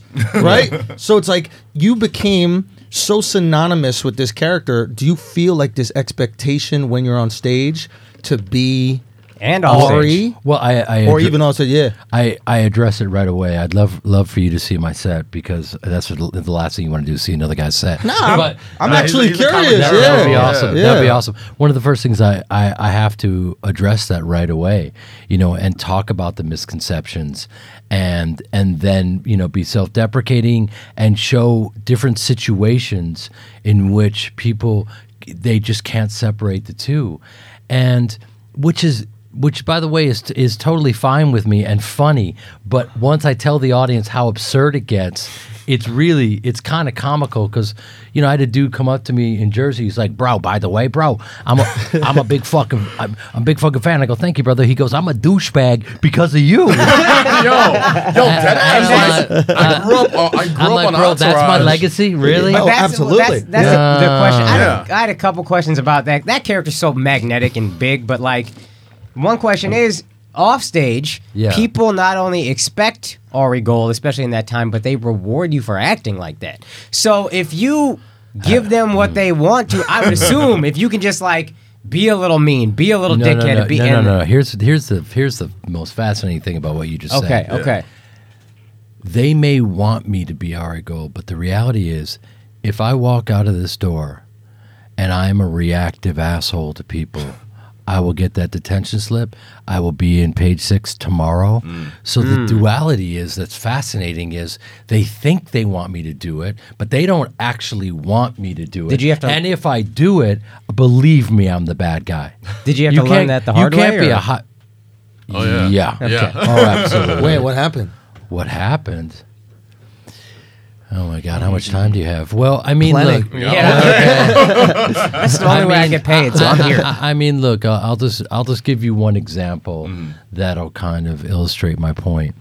And by the way, I di- you know I'm just a stage actor from Chicago, so you know by the by the time this hit, but by the time Entourage hit, I was a grown man who had been you know working as you know a journeyman actor that had been working steadily my whole life, right? Mm-hmm. So then this thing hits, and I never expected because you know I just didn't I didn't think it through. I didn't think okay, you're going to be in people's living rooms, and it could be for multiple years.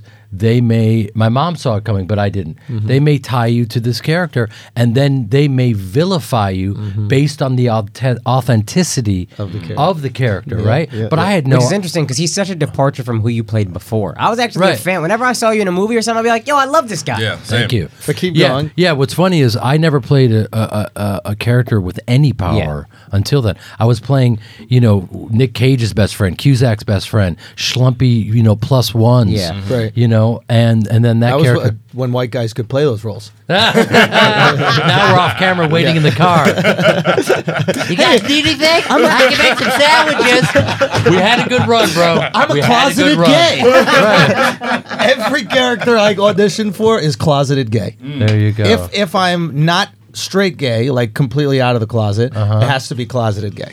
Okay. Yeah, yeah. But anyway, go back to what you were saying. So you have this experience. So I'm I'm smash cut to like I'm with my mom and we're uh, we're at a restaurant and we're hanging out and we're and we're leaving and you know there was a bunch of paparazzi outside. My mom was very confused by it and it was overwhelming and whatnot. So we had a great time. And it's always good. I, to this day, you know, I, I talk about this on stage that I run lines with my mom, And just imagine, like, you know, everything I said is Ari Gold. I said to my mom's face, which is insane. So I do a whole bit about that.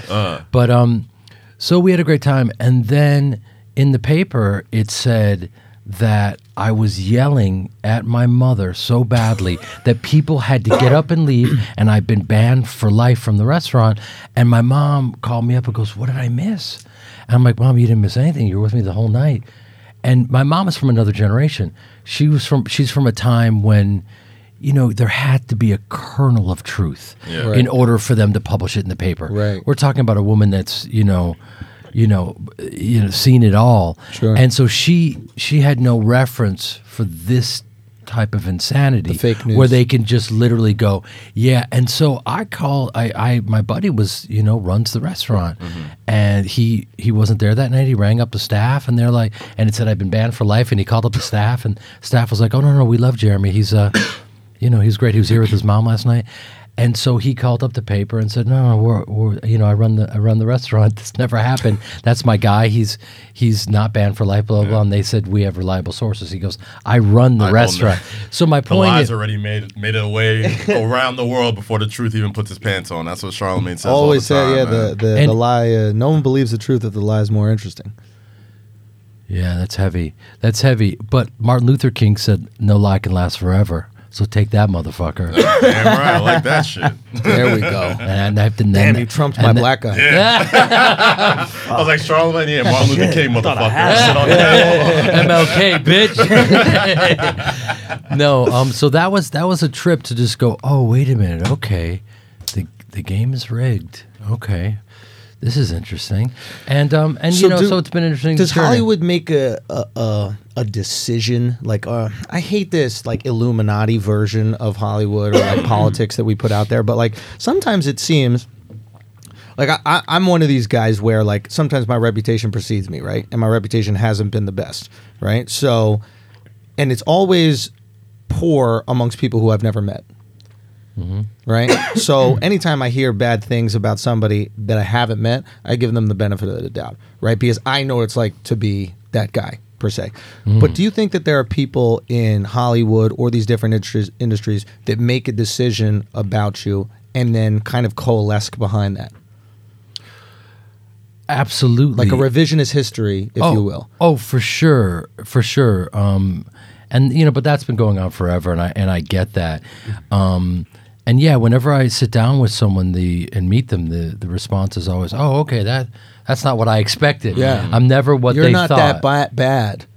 Yeah. No, not at all. Yeah. I, I'm just I'm just a literally a journeyman actor from Chicago that's been doing my thing, and you know um, I like to work hard, and you know um, sometimes that can stir things up in people, and and ah man, am I not perfect? And I've had some some bad moments, but um, but yeah, it's it's a trip, but it's it's your job to not focus on how you're perceived.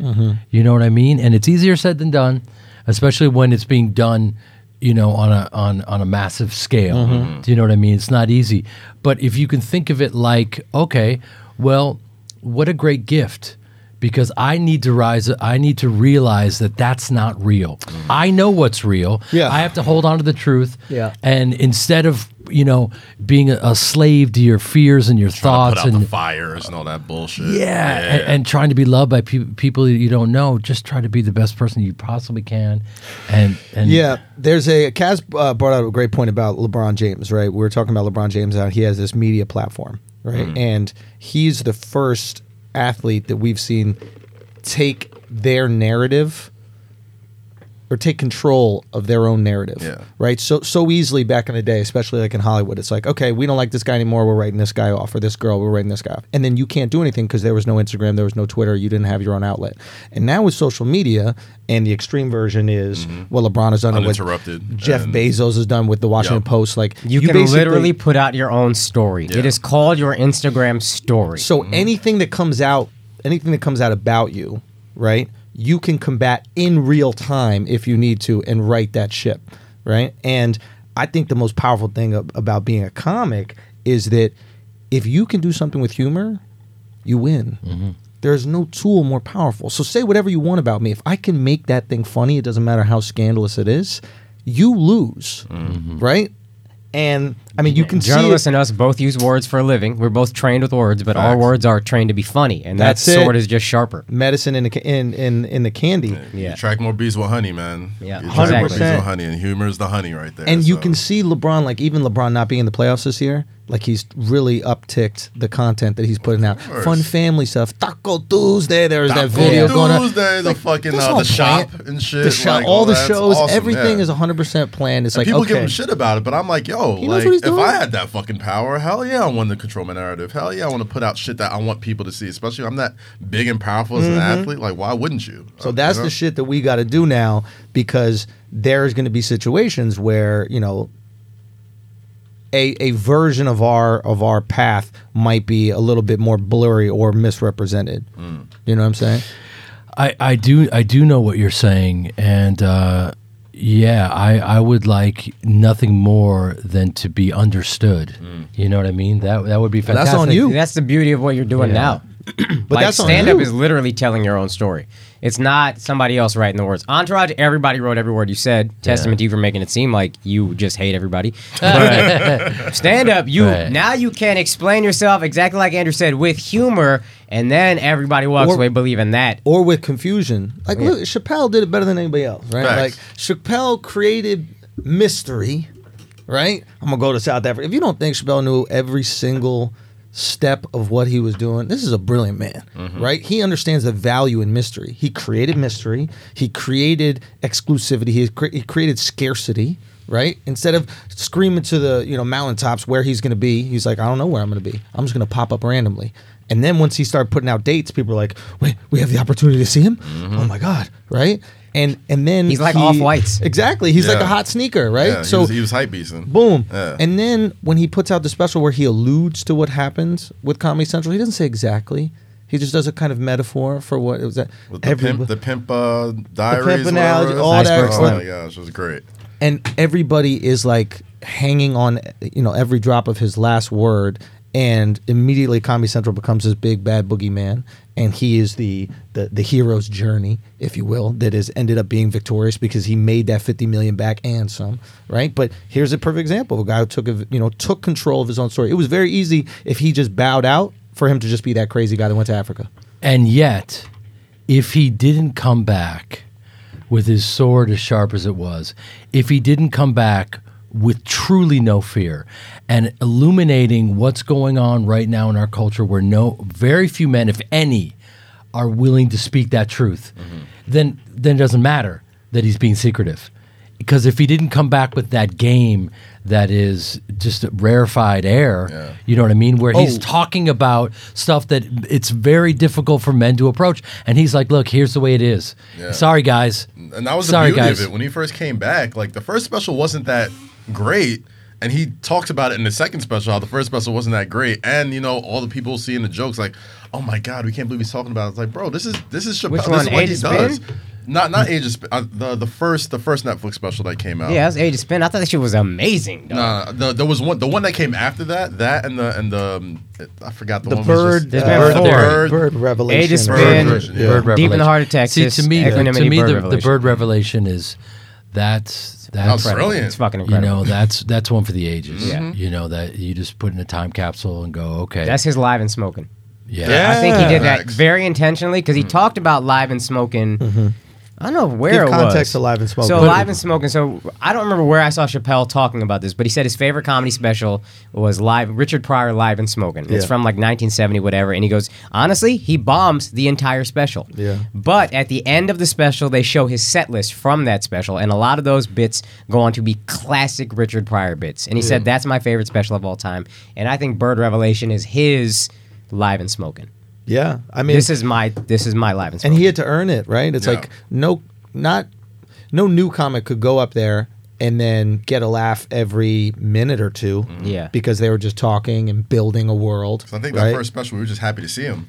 We were like, great, he's Absolutely, back. And then absolutely. it was But he like- also has the equity and the confidence in the audience. Is like what we always talk about. Stand up is like if you can train a if you can train an audience that every time they feel anxious, there's a positive reward at the end of it. Mm-hmm. They enjoy the anxiety right, It's Pavlovian. That's great. Right? Like, where are That's we going great, with yeah. this? Exactly. Where is this? But Because they you- know it's going to pay off. Exactly. So it's like that that same feeling of when a comic is bombing and you're an audience member, you're up there like this feels so awful. If there's no reward, you hate it. But if there's a reward, that awful feeling kicks in. You're like, oh, it's about to go down. You know what it is? When when you know there's a reward, it's at the top of the roller coaster. The tick tick tick tick tick, tick. tick. You know the fun is coming. Boom. Yeah. So so so that th- those those butterflies that you feel inside, you you tend to enjoy them. And when Chappelle's up there and he's building up those butterflies, you notice that there's a calm in the audience. If you ever mm-hmm. watch him live, right, and you watch really good guys live, not guys that rely only on momentum.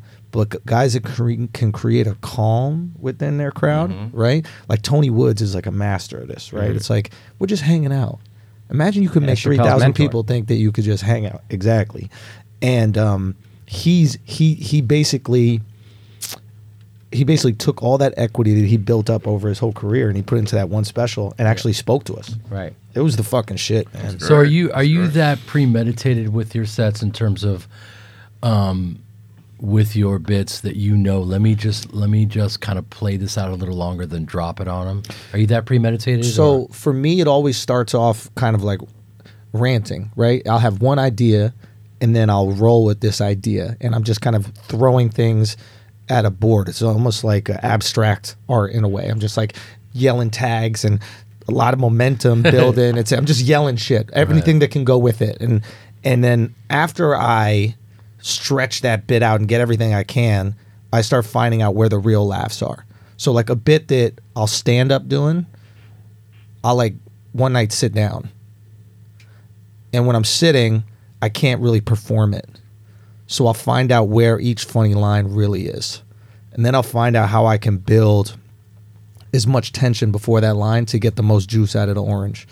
Right? So a lot of guys are just walking over their punchlines. I don't want I want that alley oop thrown as high as possible so when it's dunked, the One, audience one thing like, I learned boom. from Andrew very early, we came up together, and Yeah. he's obviously just so good so quickly. I was the power he used, the power in silence. I actually I picked up from Andrew is like he was always good, even a year in, at being really quiet and just letting it be okay. build. And yeah. that takes a lot of confidence. I f- would freak out. This is like a newer thing for me. Yeah. Finally, being like, "Yo, it's cool. It's cool." Just but be- that for me th- there is that panic initially and that's why i'm just going going going Yeah. but it's once i find the bit Ah. like i don't feel panicked once i know that there's the punchline here and how they're going to react to it So you're Right. kind of writing jokes backwards. Always. Like, it's like you know where you're getting to, and then you just kind of go back. Okay, how can I? especially get with a here? story like uh-huh. once i have the end of the story Yeah.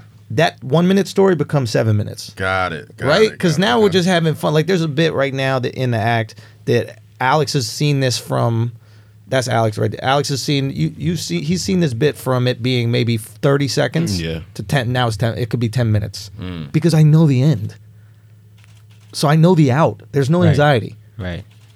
we know where it ends we know the reaction now it's just how much fun can we have in this world we set up you know what i'm saying Yeah, and that that punchline can that you that you know is strong enough to build to is something that will illuminate a kind of a universal truth that they hadn't thought about that you know is going to crush them. or come out of absolutely nowhere that they couldn't have seen Oh yeah, right like bait and switch or whatever. bait and switch misdirect, but it can misdirect in a way that like it speaks to something, or misdirect in something you set up in the beginning. Like sometimes you you plant a seed real early, they forget that it's planted, Mm-hmm. Right? And then you see mm-hmm. that seed come to be Chappelle's a master of that. Yeah. Right. He talks about it in the special. Subtle. He Yeah, does. like, it's Yeah. like, I'm so good at this. I'm gonna tell you the punchline. Oh, like- yeah, and so, then- I, so, I, so I kicked her in the pussy, Yeah. and then he goes all the way to the back, and then he comes right back at the end of the show. It's like, see, I told you, I'm, all, and then he kills Dude, as a, a gem he gave insane. me just because he's just the friendliest dude. We're not like friends by any stretch, but I just met him once, and I remembered his inside the actor studio. He said going to th- theater school, acting school, helped him be a better comic. And I said, how? And he goes, you just learn little things. Like one time, a teacher was talking about us, and he was just holding up a remote control, and he was just like, everybody look at the remote control. And then he keeps talking about us about everything. He just keeps moving the remote control, and then he just keeps talking keep talking, and suddenly, ha! It was some story like that, and then he was like, and that was a big lesson for me. And I was like, yeah. Then in my head, I was like, what the fuck are you talking about? and then I saw I was him. about to say what the fuck you're yeah, talking so I saw him go on stage at the comic strip that night, does Yeah. four hours, and at one point he starts talking about all this shit, Jack Johnson, and how like John McCain only ran on this platform because something happened with Jack Johnson. You know who Jack Johnson was? He was a great white. He used to black heavyweight boxer. Used to mm-hmm. knock out white dudes. Only Black love white women. champion. They Yep. threw him in jail on the Mann Act. That's what they got Eliot Spitzer on. And then he gets whole all conspiracy theory shit. And he goes like, I'm not even gonna tell y'all what I think about 9/11. Like, you wanna know what I thought about 9/11? You don't know who I think did 9/11? And everybody's like, Yeah, tell us here. I was like, All right, fine. Ashton Kutcher. Like the whole thing is one big punked episode. And so all this, yeah, Ash- all this was just bullshit. All this conspiracy theory stuff is just waving the remote Well, or the phone, and his then his remote is actually his cigarette. interesting. Yeah. So like if you if you see how he uses the cigarette on stage, right? It's like, okay, let me milk this moment. If I just stare at you as an audience, you're gonna get uncomfortable. Mm-hmm. But if I look up and I take a deep drag of the cigarette and I blow it out and I tap it, right? It's just how do I build this? What is he gonna say? What is he gonna say? What is Yeah, he what is yeah, he yeah. gonna say? So like everything with him is calculated, man. Yeah. It's like use of, use of his voice. Yeah, a- and yet Nobody talks like that. I don't use. I don't term- care where you're from. yeah. Nobody. hey, that's not an accent. Bitch. but it is the most compelling Yeah. sounding voice. Yeah. Right? Like we love the sound of that. You know what's really funny is w- um, when I drink too much, I fall into the Chappelle's cadence. That's how. that's how. I told him that. He's all- like, he's like, me too. night." God damn it. um, but but isn't it isn't it isn't it funny that or interesting that as great as he is to me, uh, the bird revelation, which I asked him about it, and he said, I said, how long did it take you to come up with that? And he said, he said like three months. Yeah. But he was ready for that moment because there's no rust on him. Took him 20 years to come up with that. Let's be honest. Well, it, it did, but it took him 20 years to be ready for that moment because everything that he was talking about was in in our consciousness in that moment, you know, uh, that was happening in real time. Right. So that he was able to comment on that. It's tapping into the zeitgeist. Yeah. In, in, such a in such a in such a brilliant So, way. That's the different difference between comics that write and don't write, right? It, people go, "Oh, but you got these old jokes." It's not about your jokes being old. It's just you're not addressing culture. When you write new jokes, a lot of times it doesn't matter what they're about, but you're speaking about things in a way that needs to be spoken about, right? So I can talk about fucking bananas or Michael Jackson, it doesn't really matter, but I'll speak about it in a way that the ecosystem needs.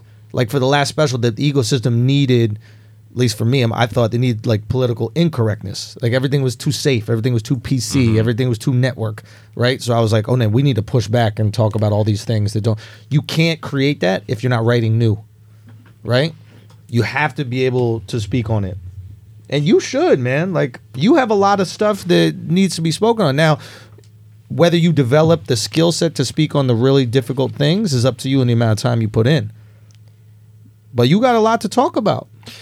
I do, and and what's crazy is that we're we're living in a time right now where, um, the the variable for for the media is is clicks, and it's not about the due dil- diligence and and checking on the validity of a source. It's like we got to be first, and there's no honor amongst thieves. They just want to get it out there. Man, I learned this from Skip Bayless. He was talking about what he talks on when he tweets stuff. He doesn't even read comments. He just Hmm. looks at the insights and see if it spikes. He's going with it. That's what he's going with. That's you know, his entire like, career. Not even That's like all of ESPN. Doesn't care if he's right, wrong, whatever. As long as it got more impressions. That's that's, That's his what he's opinion going now. with, yeah. And have you been you've been fucked over by that? Hundred percent. Irreparable. As, as I don't know, remains to be seen. really. Remains to be seen. Now this is the Me Too shit, Correct. and As DL said to me, "You took one for the team." really, Oh yeah, Interesting. Wow. yeah. I'm uh, I'm a, I'm a, a case of uh, collateral damage. it was you got lumped in with the bad guys. Correct. And we're cleaning house. We're getting all the. Not only we cleaning, well, yeah, we're cleaning house. Uh, w- th- this guy is an easy target. Um, he he is a very powerful um, This is- agent, right? He, this is- right because think about this. You, it's very easy. if you've created this, you know, this I've created this this character. Now they had just taken down another powerful Hollywood guy. What's another powerful Hollywood guy? I'm just a, s- I am a, a journeyman actor, Just play one on stage TV. actor. I, I I grew up in, in extreme poverty. Um, my parents are theater actors. I grew up in, in a retirement home. I am a, a Jewish stage actor. There is no white privilege. There has never been any Right. white privilege. Yeah. Uh, I did 40 movies uh, before I did Entourage where I'm, you know, playing blah, blah, blah, you know, his best friend. Yeah. We were getting scale plus 10 and I'm grinding and I was, I wouldn't change a thing. Right. Okay. So I've earned every crumb I've ever, you know, in, in my entire life. Right. You know, I've auditioned for all those roles. And then unbeknownst to me, you play a big major Hollywood guy, Mm-hmm. you know, who is very abrasive. And we all know those people. They exist and they're not so fun. to- it- it- it's fun to watch, Yeah. but we don't really want to be around them. Let's be honest. I mean, that's why you put it on TV. It's entertaining. Correct. Yeah. You know what I'm saying? So that's a, that's an easy target to take a shot Who at. wouldn't believe the story No- about? not only who wouldn't believe it, but Yeah. who wouldn't rally behind to of take that guy down? because you must be him. right, right. And Every they- time we see you, you're doing these abrasive, brash things. You're speaking Absol- about women in a certain way. So why wouldn't you do that in your regular life? Correct. Actors are real. correct. That's what I was saying earlier about you become this character, right? You it is so synonymous with who you are. So any behavior within that character becomes believable within your life. Now, Do you regret any of it? Like with The, no, the, you you that that's a just slippery being so slope. tied to that character? You, you, there- you but do you don't- think it was targeted? Do you think it was a specific target? Because I look No. at guys like Louis and shit like that, and I'm like, none of these girls offered information. They were contacted. That Mm. means that there is a strike. That means somebody said, you know who we're getting today? We're getting Louis. This is the story. Figure out the evidence to support it. Like some college essay. And we've heard. Do you think that that same Yeah. thing was with you where they were like, hey, this is the story. How do we prove it? They th- think about this for a second. Who benefits ho- from putting that story out? What is the variable? How much, as you just said, your your buddy, it's all about the clicks, mm-hmm. right? So the problem was it was a feeding frenzy. And the editors basically said, "Go out there, Get me more. get me more, get me, mm-hmm. get me those Hollywood actors. Let you know what I mean. Let's round them up." Mm-hmm. and and so that and, and- but the problem is now is that the audience has i i i you know they've worn out that they they're not they're looking at it going well, who who who, who are you taking down next rolls now you know when- when you yeah, see some shit. it's It's like, like, oh come and so on. and so it's almost like you know when, when um it, it, it's on here's the biggest tragedy Okay. of what's happened is because of that and because of opportunists coming out of the woodwork, the real victims are taking a step back. Mm-hmm. And that, forget about me. I'm just some random dude that got taken down. I Mm-hmm. took one for the team. Forget about me. Um, I'm just one dumb life. Who cares, right? It was only my whole life that that I put towards acting, right? It doesn't matter, right? Just put, put me aside. you know, I just, you know, just put. It's all good. It's all good. You're- that you're shit good. hit me in my stomach. Damn, bro. Like, okay right um but what's more important than that is that you know it's it, it, it it's a, it's a it's a deep misuse of abuse of power. yeah it, re- it, it really is and now what's happened is if you notice they'll try that stuff they tried it with Tony Robbins. Mm-hmm. You know what I mean? Oh, yeah. They, they, they, they, it keeps happening. What you don't hear about is that Geoffrey Rush, Academy Award winner Geoffrey Rush, just took the um, Australian, t- the, the, the Telegraph to court over his Me Too stuff And and, won. won. And mm. won. And they paid him for all the money that he lost because you of this. don't see any of no, that, no, though. of course you don't see it. Mm. The- wait, hold on a second. Think about that. The first actual, we're not talking about the court of public opinion. Yeah. We're mm. talking about an actual court, and none of us have heard about it. And it just happened. We don't want that stuff because it messes with the golden goose. Doesn't do clicks. What's That's the not a golden- no, good no, it's story. not What's about the golden click. goose? Uh. The golden goose has been, i- i- yeah, is it's been the scandal. Right. The scandal is is the golden goose. The And- but, but the accusation, pro- every but the- accusation is a golden egg. Right. Right. But it's lost its momentum now, and people they see it and they go, I, I don't know if we can b- believe this stuff anymore, man. It's every day you're, you're taking down a new dude, and and and you know, uh, do do we?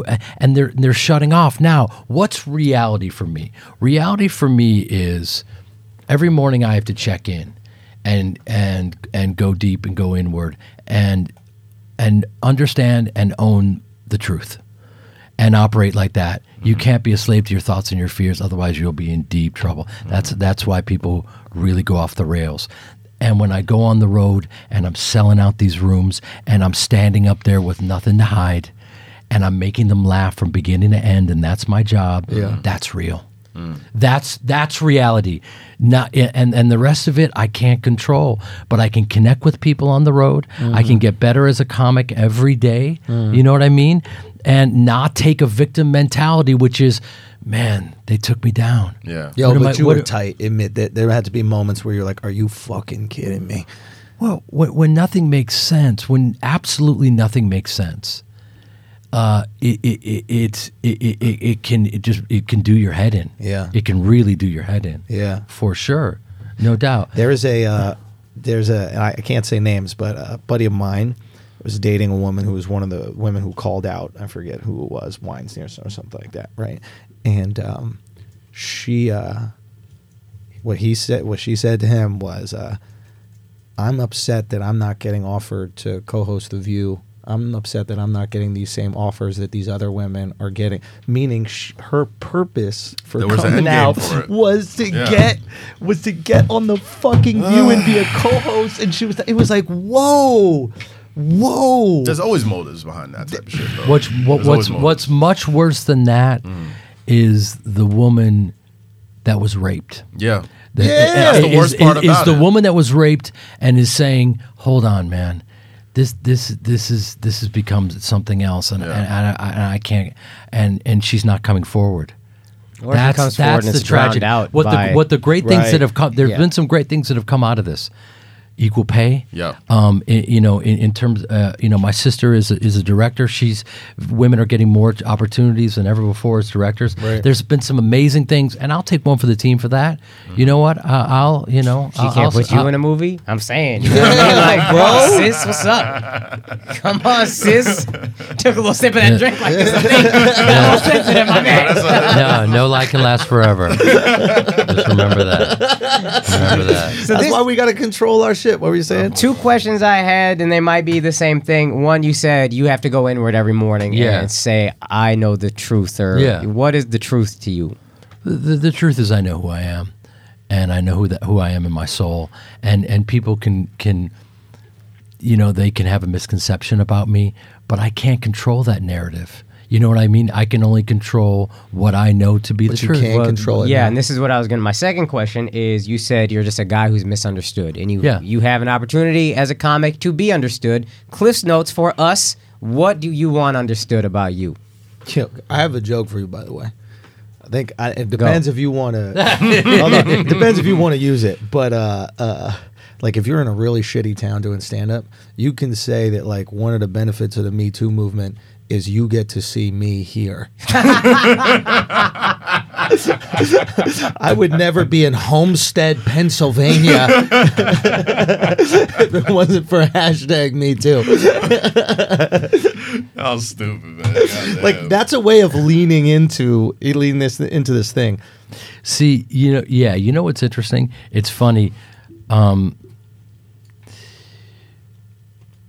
if if I if I were to one of the one of the misconceptions about me is that um, I really enjoy going bad on people and uh, making them feel terrible, and I'm an equal opportunity offender. You know, that's basically what Ari Gold was. character was, yeah. Yeah Who's the greatest? what my job with that character was was to take a guy that said terrible things to people, very hurtful things, and to make him uh, dimensional and and truthful and accessible and Human. and tr- and human and tragic and all of these things. And that was my job. And the result of putting everything that I had into this character. And by the way, like you talked about Chappelle, yeah, I, I mean you know, I've got 40 years on the stage as an actor, so there, you know, that wasn't an accident. I didn't get lucky. It wasn't because the suit fit. You know what I mean? There were other variables that were involved. Yeah. I went to NYU. I went to the National Theatre of Great Britain and, and studied Shakespeare. I was at um, Second City doing sketch comedy and improv and all these things. And a lot of people, yeah, I mean, like even Joe Rogan, when when he introduced me one night, he said, "Yeah, that's all we need is another actor trying to do stand up." You know what I mean? And y- yeah, one thousand percent. Rogan, real Yeah, you know, and and and the, and, and the reason why Joe is so. Um, so loved is because he is authentic. Yeah. Yeah. And, pe- and people gravitate towards that. Yeah. And he'll never stop being that way. And then afterwards he came up to me and he said, he said, "Oh, you take this seriously." And I do. Yeah, yeah. And believe me, if I didn't, you would have heard about it. Right. You Well, would have heard. Oh, yeah. That's Could've that's felt why it. I feel like You you, could feel must be authenticity. doing well. because nobody's talking about Yeah. you. Period. They're not going to compliment you. Yeah. Okay. They're not going to compliment you because they're not rooting for you.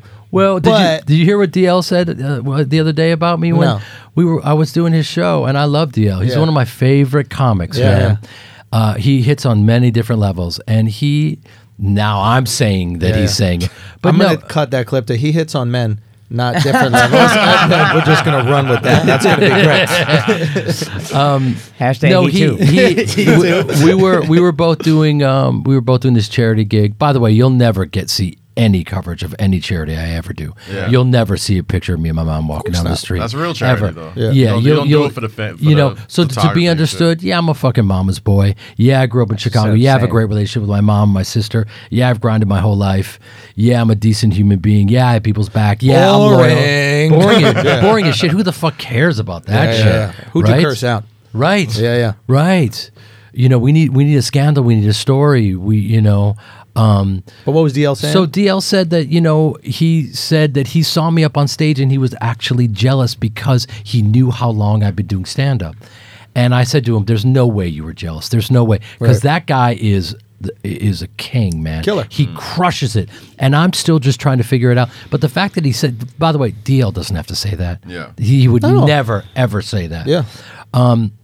So I do know that, uh, yeah, believe me, if I if I was up there running the clock out, doing a Q and A, being a hack, you would have heard. Right the clock out doing a Q&A. You know what I mean? You- You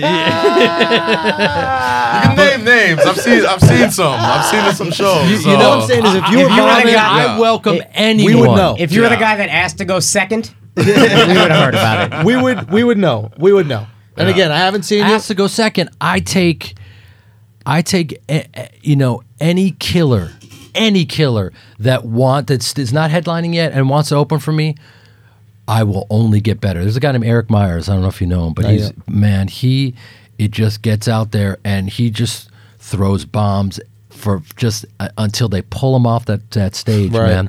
And people are like, "You're gonna let him fucking feature for me?" Good. Like, I'm like, "Hell yeah!" Yeah, let's because it's my job to Iron then sharpens go. iron, man. Yeah, I mean, and they are exhausted by the time I hit the stage. Yeah. and it's not a great idea. Um, and he should be headlining, and he will be. Right. Um, he's had an interesting journey himself. He'll be the first person to tell you that. And um, but yeah, I, I don't want some viciously mediocre. Um, you know, someone that's soft. So you can know, save the day. Yeah, so I can come in and look better. Yeah. That's not interesting to me. I want to get better fast, and and I'll do whatever it takes to do that. And that's why you haven't heard a word. Right. But not hearing a word is, is the right thing, is what I'm trying to say. That's a good thing. Yeah. Because we would hear. And people talk. And there are people out there that, you know, that sometimes struggle and especially newer guys and, and then you hear those the word on the street. Yeah.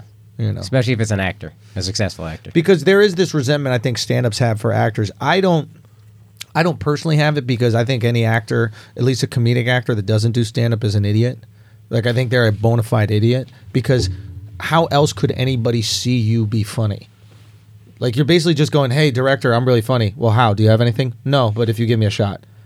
Well, why don't you do something where they can come see you every single week? At least improv, bare Yeah. minimum, just business sense. I'm just talking about like baseline. I'm investing in you and your humor without knowing if you're funny at all. That's an absurd notion to me. So like when I see actors do it, we've had friends that you know were initially really want to act and then they Yeah. started doing stand up. But uh, I think comics are gonna comics who aren't successful are always gonna have an excuse for their lack of success. You're not taking any stage time away from people. It's the reality of the matter. You sell tickets. You either sell tickets, or you don't sell tickets. The question is going to be: is that next time you come into a market, do people come out again? If they do, it's because you did a good job the first time. There's been a lot of acts that go out there, they sell a lot of tickets the first time, then they come back in the market, can't sell any tickets. Listen, I know that every every time I perform, it's a home game. I get that it's not an away game. I mm-hmm. get it, and and that they're there to see me. That's I d- everybody with an audience, though. Yeah, 45 minutes is it's just a game. Yo, Like it ain't no home, it ain't no way. 45 minutes to hold my attention. I'm gonna be you honest gotta be with you. funny. I'm be honest with you. This idea that like people who don't have a fan base at all should be out there headlining is kind of absurd. It's they don't It's like- understand business. Yeah, headlining is when you have fans, and then you build up to that, right? So there was a time where like people were just such fans of comedy that they would just go out to the comedy show and just watch Joe Schmo perform, right?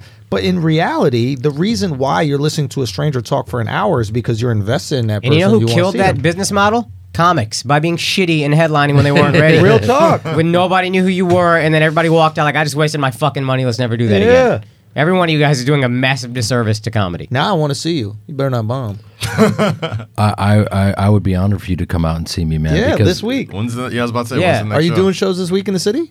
I wish because I have to leave tomorrow to go to, to Pennsylvania. We- Or Maybe, this- can maybe, maybe do tonight we something could, we tonight, could yeah. pop in, yeah, to a club. Yeah, he's got some pull. You go somewhere. let's Get do that. it. Yeah, for sure, man. Let's do it. This will be fun. Yeah.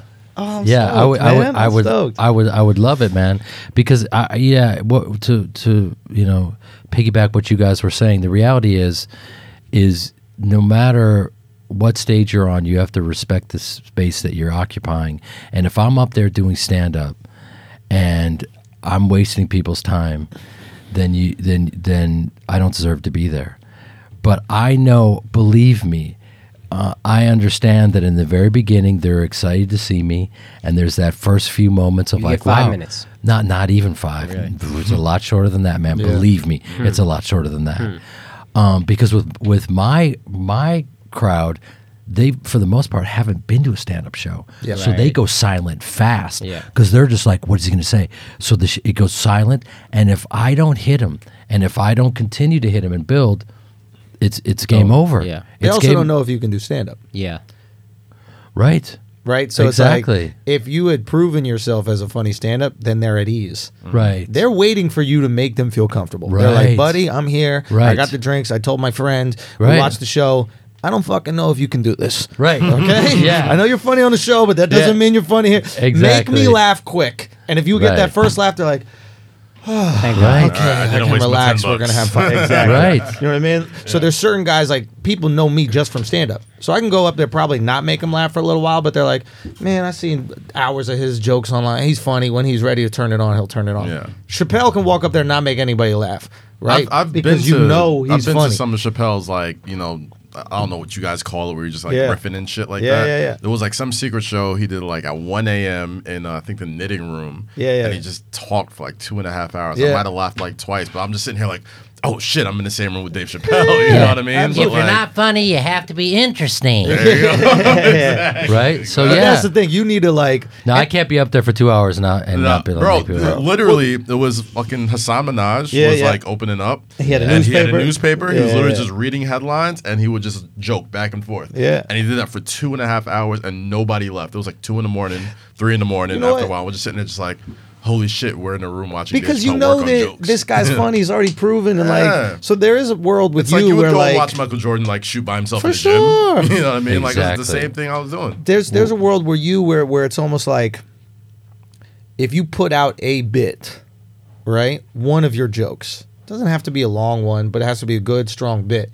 There's almost something about that. I, I wouldn't be surprised if you even see ticket sales like spike, right? Because they're it's proven. That's your Yelp review, right? That's the picture of the food at the restaurant, right? And mm-hmm. they're going, okay, no, he's funny. This is a funny joke. Okay, we can go out. It- yeah, it might be a, a risk if we haven't seen any stand up. Who knows what's going to happen? Because trust me, there's a lot of like these YouTube celebs and shit that go out and try to do stand up, and it's awful, Right. right? But you might put one of your bits out on YouTube, and then they have something that they can digest beforehand just to prove to their friends. I would not be shocked if you see ticket sales go up and the comfort initially Yep. with an audience increase tenfold. Yeah. It's like, yeah, we're fine. We're in good hands. Right. Well, I, I actually, for the first time recently, did that because the, um, I've been, you know, pretty much under the radar and not, you know, not allowing anyone to film it or anything because I'm I'm documenting this whole thing and I want it to kind of be a surprise. And so, yeah, I just recently started putting some stuff out. And what's so fascinating about that game is because it's a live form, it's so interesting because you kind of lose a, a generation when you see it being filmed. You know what I mean? And you're not there live. It's a trip. Oh yeah, it, comedy is not good. It does not translate to TV well because you lose all tension, right? It's like Yeah. there's there isn't the anxiety that the audience has, and that's why like the real good guys can kind of penetrate. I also think the way it's shot is very important, and the sound is very important. I mean, off off the pod, we'll sit down and, and you know if you want to go over like different ways you can you can kind of recreate that that live feel through video. We could do that. Interesting. But I really think that it would be a cool experiment with you, and I would track your ticket sales once you have a piece out there. Once you have something that they can look for, because the first thing they're going to do is if you're in a market, you, they're going to go, "Oh, he does stand up. Let me see if I can see it on YouTube." There's one clip of you doing stand up on YouTube. It's not even stand up. It's like I only watch a little bit of it, but it's like you at an award show or something like that. Here, here's what it might be, um, and they they say it's stand up and it's not. But it's nice. Did you presenting or something or something like that, right? Yeah, I've done. You know, I've done a, a lot of hosting and presenting and blah blah all that kind of stuff. And but um, I'll never forget it at uh, Just for Laughs. Right. My agent at the time, 2008, said you, they want you to go host, and I was like, oh, well, I don't do stand up. He goes, no, no, this is going to be great. He convinced me to do it. I get out there with my boy Bryan Callen, who's a great Yeah, love stand-up. Brian, yeah. Brian's a great stand up, yeah. and, and uh, Shout out to the Fighter and the Kid. there you go, and a great Brian and Brendan been- Schaub. There you go, and and Brian's been a been a, a great friend and, and mentor to me.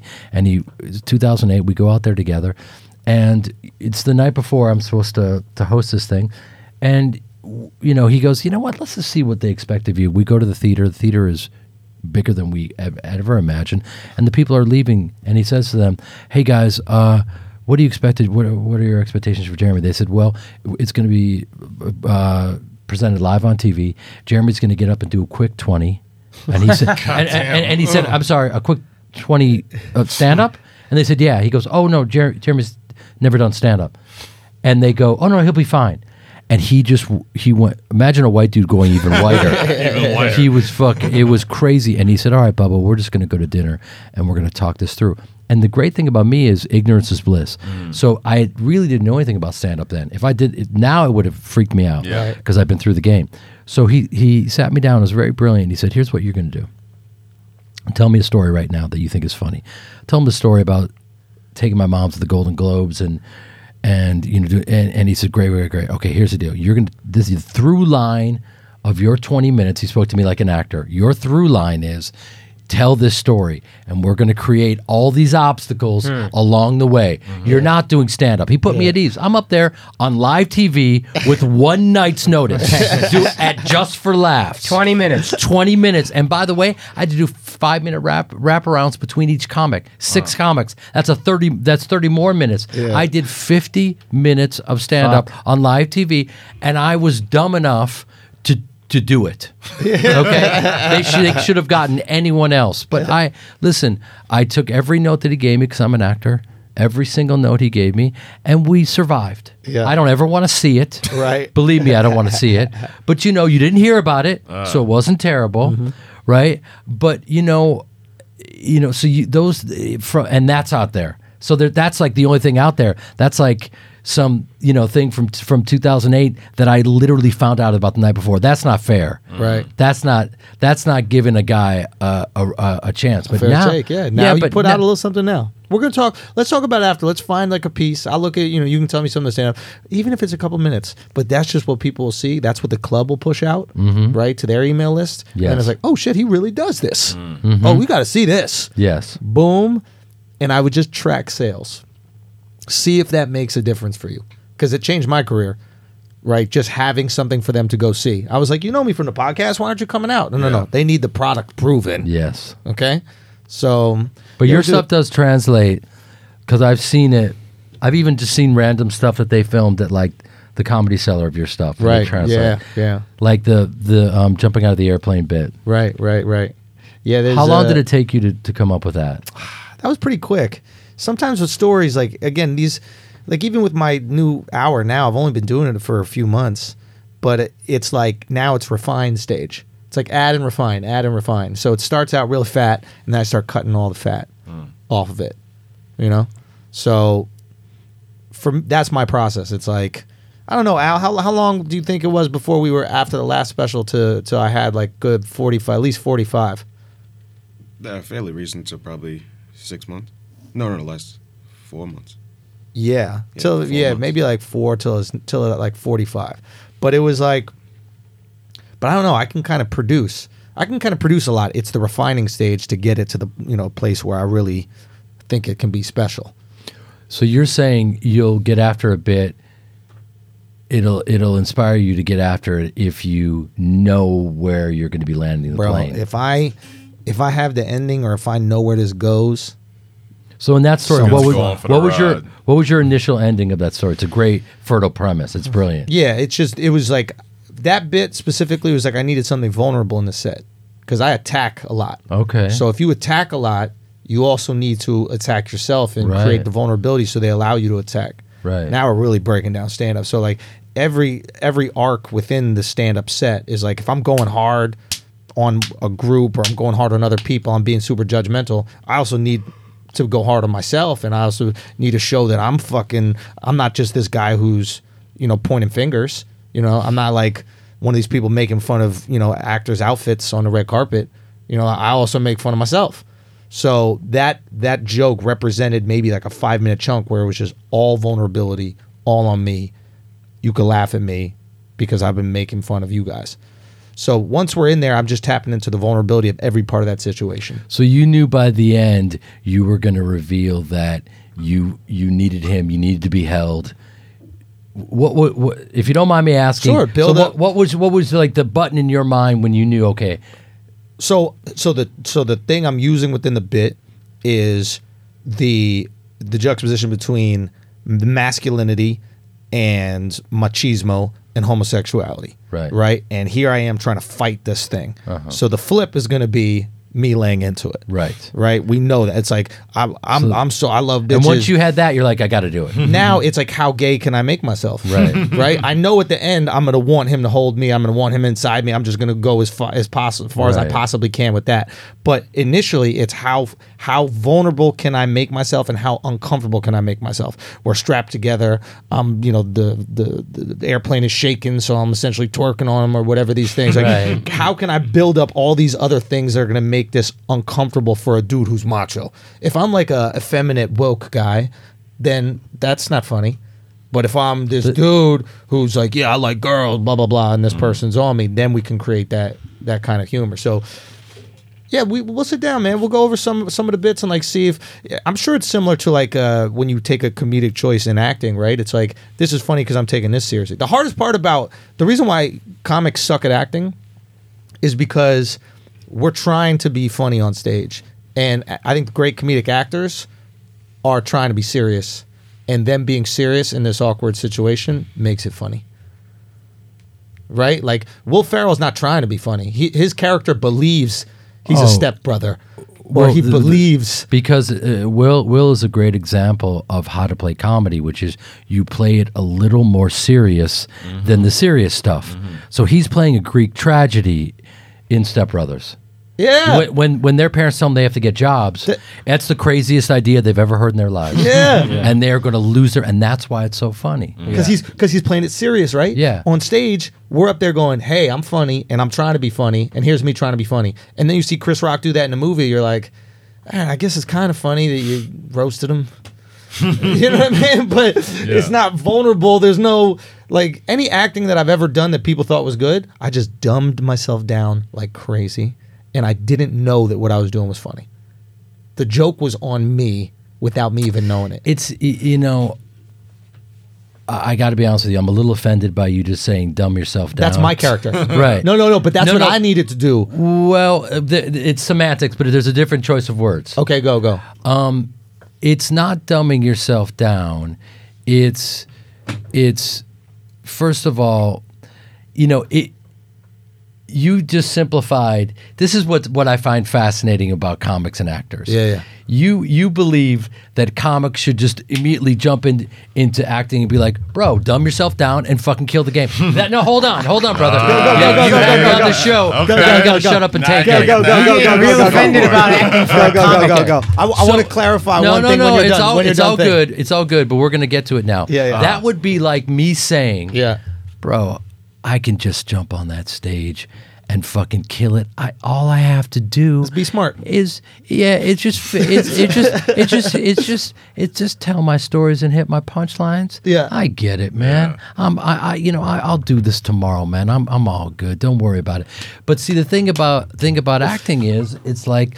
If if you it's it's logging the hours like stand up 100%. it's going th- it's going through that journey it's the rite of passages Yeah. and all that different stuff and then it's like well whatever character you're playing Yeah. doesn't have the skill set that you have okay Yeah, yeah. so that character doesn't have the skill set so if you're relating to that person truthfully Right. and you're just committing fully and the material is good Right. then it's game on if the material sucks then you got to bring in your your skill set. Your skill set, right. believe me and and and as an actor i've also because I, my background is in sketch comedy and all that kind of stuff and second city and whatnot so that w- the only reason i was working as much as i did um, was because I could take these tiny roles and explore and heighten them and write on my feet and improvise and add stuff. If you were to look at the first 40 movies that I did, you try to find those lines in the script. No, I was adding and, and doing all that stuff so that they could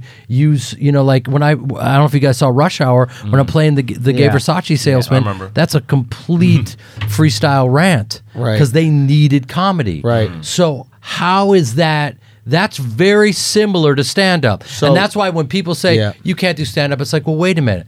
I might have a 100%. shot. Th- th- let me clarify by dumb down. Okay. remove self awareness. That's what I meant. So like, if I'm playing a character or like like a Will Ferrell's character is not being self aware in that moment, right? That, that he is leaning into, as you said, the Greek tragedy, right? He's not going. It's weird that I'm an adult that lives with my parents and I have a bunk bed, But right? a comic is always aware. Whereas a Hyper comic is hyper self awareness, right? I am awkward in this environment because, and I will tell you why, and Yeah. this person is acting. So they're they're like diametrically opposed, and I feel like that's why, in a lot of ways, it's so hard for comics to be funny actors. You know what they're good at? Drama. Why? Because what is drama? And a lot of times, Yeah, like Steve Carell. hyper Yeah. self awareness of your emotions in that moment, right? Yeah. So when I meant dumb, I just meant the character that I'm playing is unaware of these things that as a comic I would be uber aware of. I- Isn't it interesting that there are more success stories of stand ups who have gone Yeah. and switched arenas into, into acting? But I, you guys would be hard pressed to find any actors that have You can't transitioned. act funny.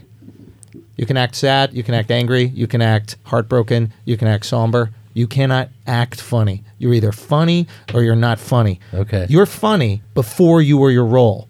Like you, as Jeremy, Yeah. was a funny person before you Wait a played minute, I'm not Ari? So That's uh, going to be the name of my tour, by the way. I'm Wait a not minute, Ari. Or more than gold. Cancel More ticket. More than gold. More than gold. More than gold. Coming to Homestead, Pennsylvania. Fool's gold. Act- Fool's gold. gold. Fool's gold. Put that in the notepad. Oh notebook. shit! Fool's gold. How much do I owe you for that, sir? Hey man, Um, just I'm going to be. out. Can I tell the kids where Please. I'm going to be? Please do. Please do. I'm going to be in the, at the Improv in Tampa, Florida, on the 21st, kids. nice. Yeah, man. And then I'm going. Then I'm after Tampa. I'm going to Orlando on the tw- at the at the Improv on the 23rd. So catch me there. Yo, Improv Ybor City is the one in Tampa. Great club. Where can Ybor we is get dope as tickets? fuck. It's beautiful. Where, yeah, where do they get tickets? You go to the improv Well, site or your you, site? You can go to my site, jeremypiven.com. Okay. Um, you know, uh, or just go to the improv site. You know how to, you know how it Before works. you leave, I know we did a lot of uh, talk on comedy, but Yeah. there was there was a place. You know, this is we talk sports on this podcast, and there is Yeah. I would often see you if there was a Manny Pacquiao fight Yeah. Mm-hmm. at Freddie Roach's Wild Card Gym, Yeah. watching Manny train. Right. You're a boxing fan, Yeah. fanatic, or you like it? I'm, I'm pretty fanatic. Okay, So is this guy. Huge boxing fan. Yeah. Love boxing. Um, watching Manny train, I've never got to see him, unfortunately, live or up close. Yeah. Uh, unreal environment. This was back when every celeb in LA seemed to be at Freddie's gym. Have you ever been to Wild Card? Uh, just outside, there was Okay. a actually at a comedy night at the place next door. Right. Three at clubs. Three, Yeah, of yeah, course. yeah, of yeah, yeah. course. Um, I didn't know they did comedy there. They used to. Used yeah. to, Okay. yeah. I didn't know Wildcard was right next to that. Yeah. You, listen, Freddie is is such a legend. I mean, Yeah. and he basically, I mean, that place is like you know a little. It's a, it's a strip mall. Yeah, yeah. It's a little strip mall, and he and he put a, he, he he just set up shop there, and you build it, they will come. You know, and Manny, you know, walked in his door to, and and Freddie, they've they've been they've been together ever since, and he's been an incredible mentor. But Manny, you know, you you can't until you see that speed uh, in person, you can't imagine. Unreal. But also, like you know, it's so interesting because he's such a f- happy, joyous little guy. Yeah. he really is. That's Yeah. him. He's a Yeah. you nice know, guy. really sweet guy. And what people, you know, they see his frame and he's so slight and tiny. Take a look at his calves. Unbelievable. Oh, Take yeah, a look yeah. at where Been where his Nelson, power yeah. comes from. I played Yeah. basketball with him one time. He What? came- yeah, he came Yeah. to uh, Terminal 23 Loves when it was still open. Big hoops guy. Yeah. He- not the best ball player, but like he's he's so explosive. Yeah, he could Yeah. probably fucking his form rim is terrible. Yeah. but like he You would got- just fucking yeah. just explode like left to right and jumping and shit. And he's like so small, but like he's he, the calves absolutely tons of explosiveness. over there. Unreal athleticism. Yeah, and the hand speed is just absurd up up close, or what? Yeah, it, it, it, it it's it's it's crazy. You know, I mean his his angles that he creates. You know, um, listen, I, there's no excuse. But when when he fought Mayweather, his shoulders were jacked up. Oh, really? Oh yeah, that's a fact. He So there was rumors about that that he needed shoulder surgery. he needed shoulder surgery, and um, the, you know we can go really deep on this. And, and he he was working with a guy named Alex Ariza, and, Yeah. and Alex is great. Alex is gr- great with. Uh-oh. Ariza got a little, you Yeah, know. he had a little heat on him. Ariza got a little heat on him from for steroids. All right. Well, uh, you know, first of all, why am I wearing that belt buckle? But anyway, anyway, I digress. Yeah. Um, so Alex, you know, we won't talk about scandals or any of that stuff. Talk about it. But but no, I don't know anything Oh, about okay. it. I, I just know that that Alex is really great. Uh, the reason I started working with him because I watched him work with Manny's shoulders, and um, he's really great. At, at working shoulders, you know what I mean. He and and he was doing a great job with Manny, and then they parted ways, and you, you know, I, Didn't Floyd hire him for that fight? say that again. I think Floyd hired him for that fight. Yeah. Yeah. in- indeed. Mm. A lot of stuff that like people didn't talk about. There's some major s- stuff behind that. What else? Well, I mean that's heavy. That's really heavy. Yeah. You know what I mean? That the, a- anyway. So so Manny. Yeah, but so I- Floyd's I always dad knew- trained Oscar De La Hoya when he fought Floyd. Right, but yeah, but there's a specific reason why Floyd hires Ariza away from Yeah. from Manny and that. What's Right. the reason? I mean, the argument was that you know Ariza might have been giving Manny the juice. yeah. Mm.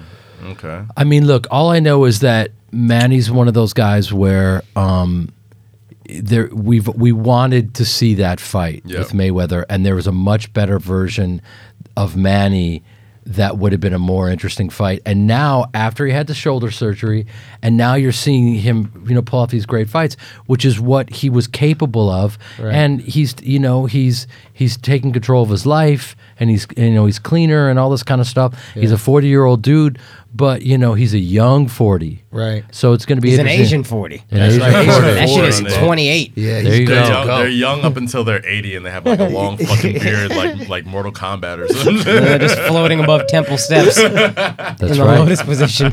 That's right, man. Well, dude, man, I appreciate you so much thank you coming so by. much. Thank, bro. thank you for having me. I Thank you for appreciate it. bro. Yeah, I'll hit you up later, and then we'll talk more. Maybe we'll hit some clubs, but uh, I would but yeah, love let's that. I get would some love stuff that. out, man. I would love to have that. you here, man. Thank you. Hey. Thank you guys. The I legend. Appreciate it. Yes, sir. Thank you so much, brother.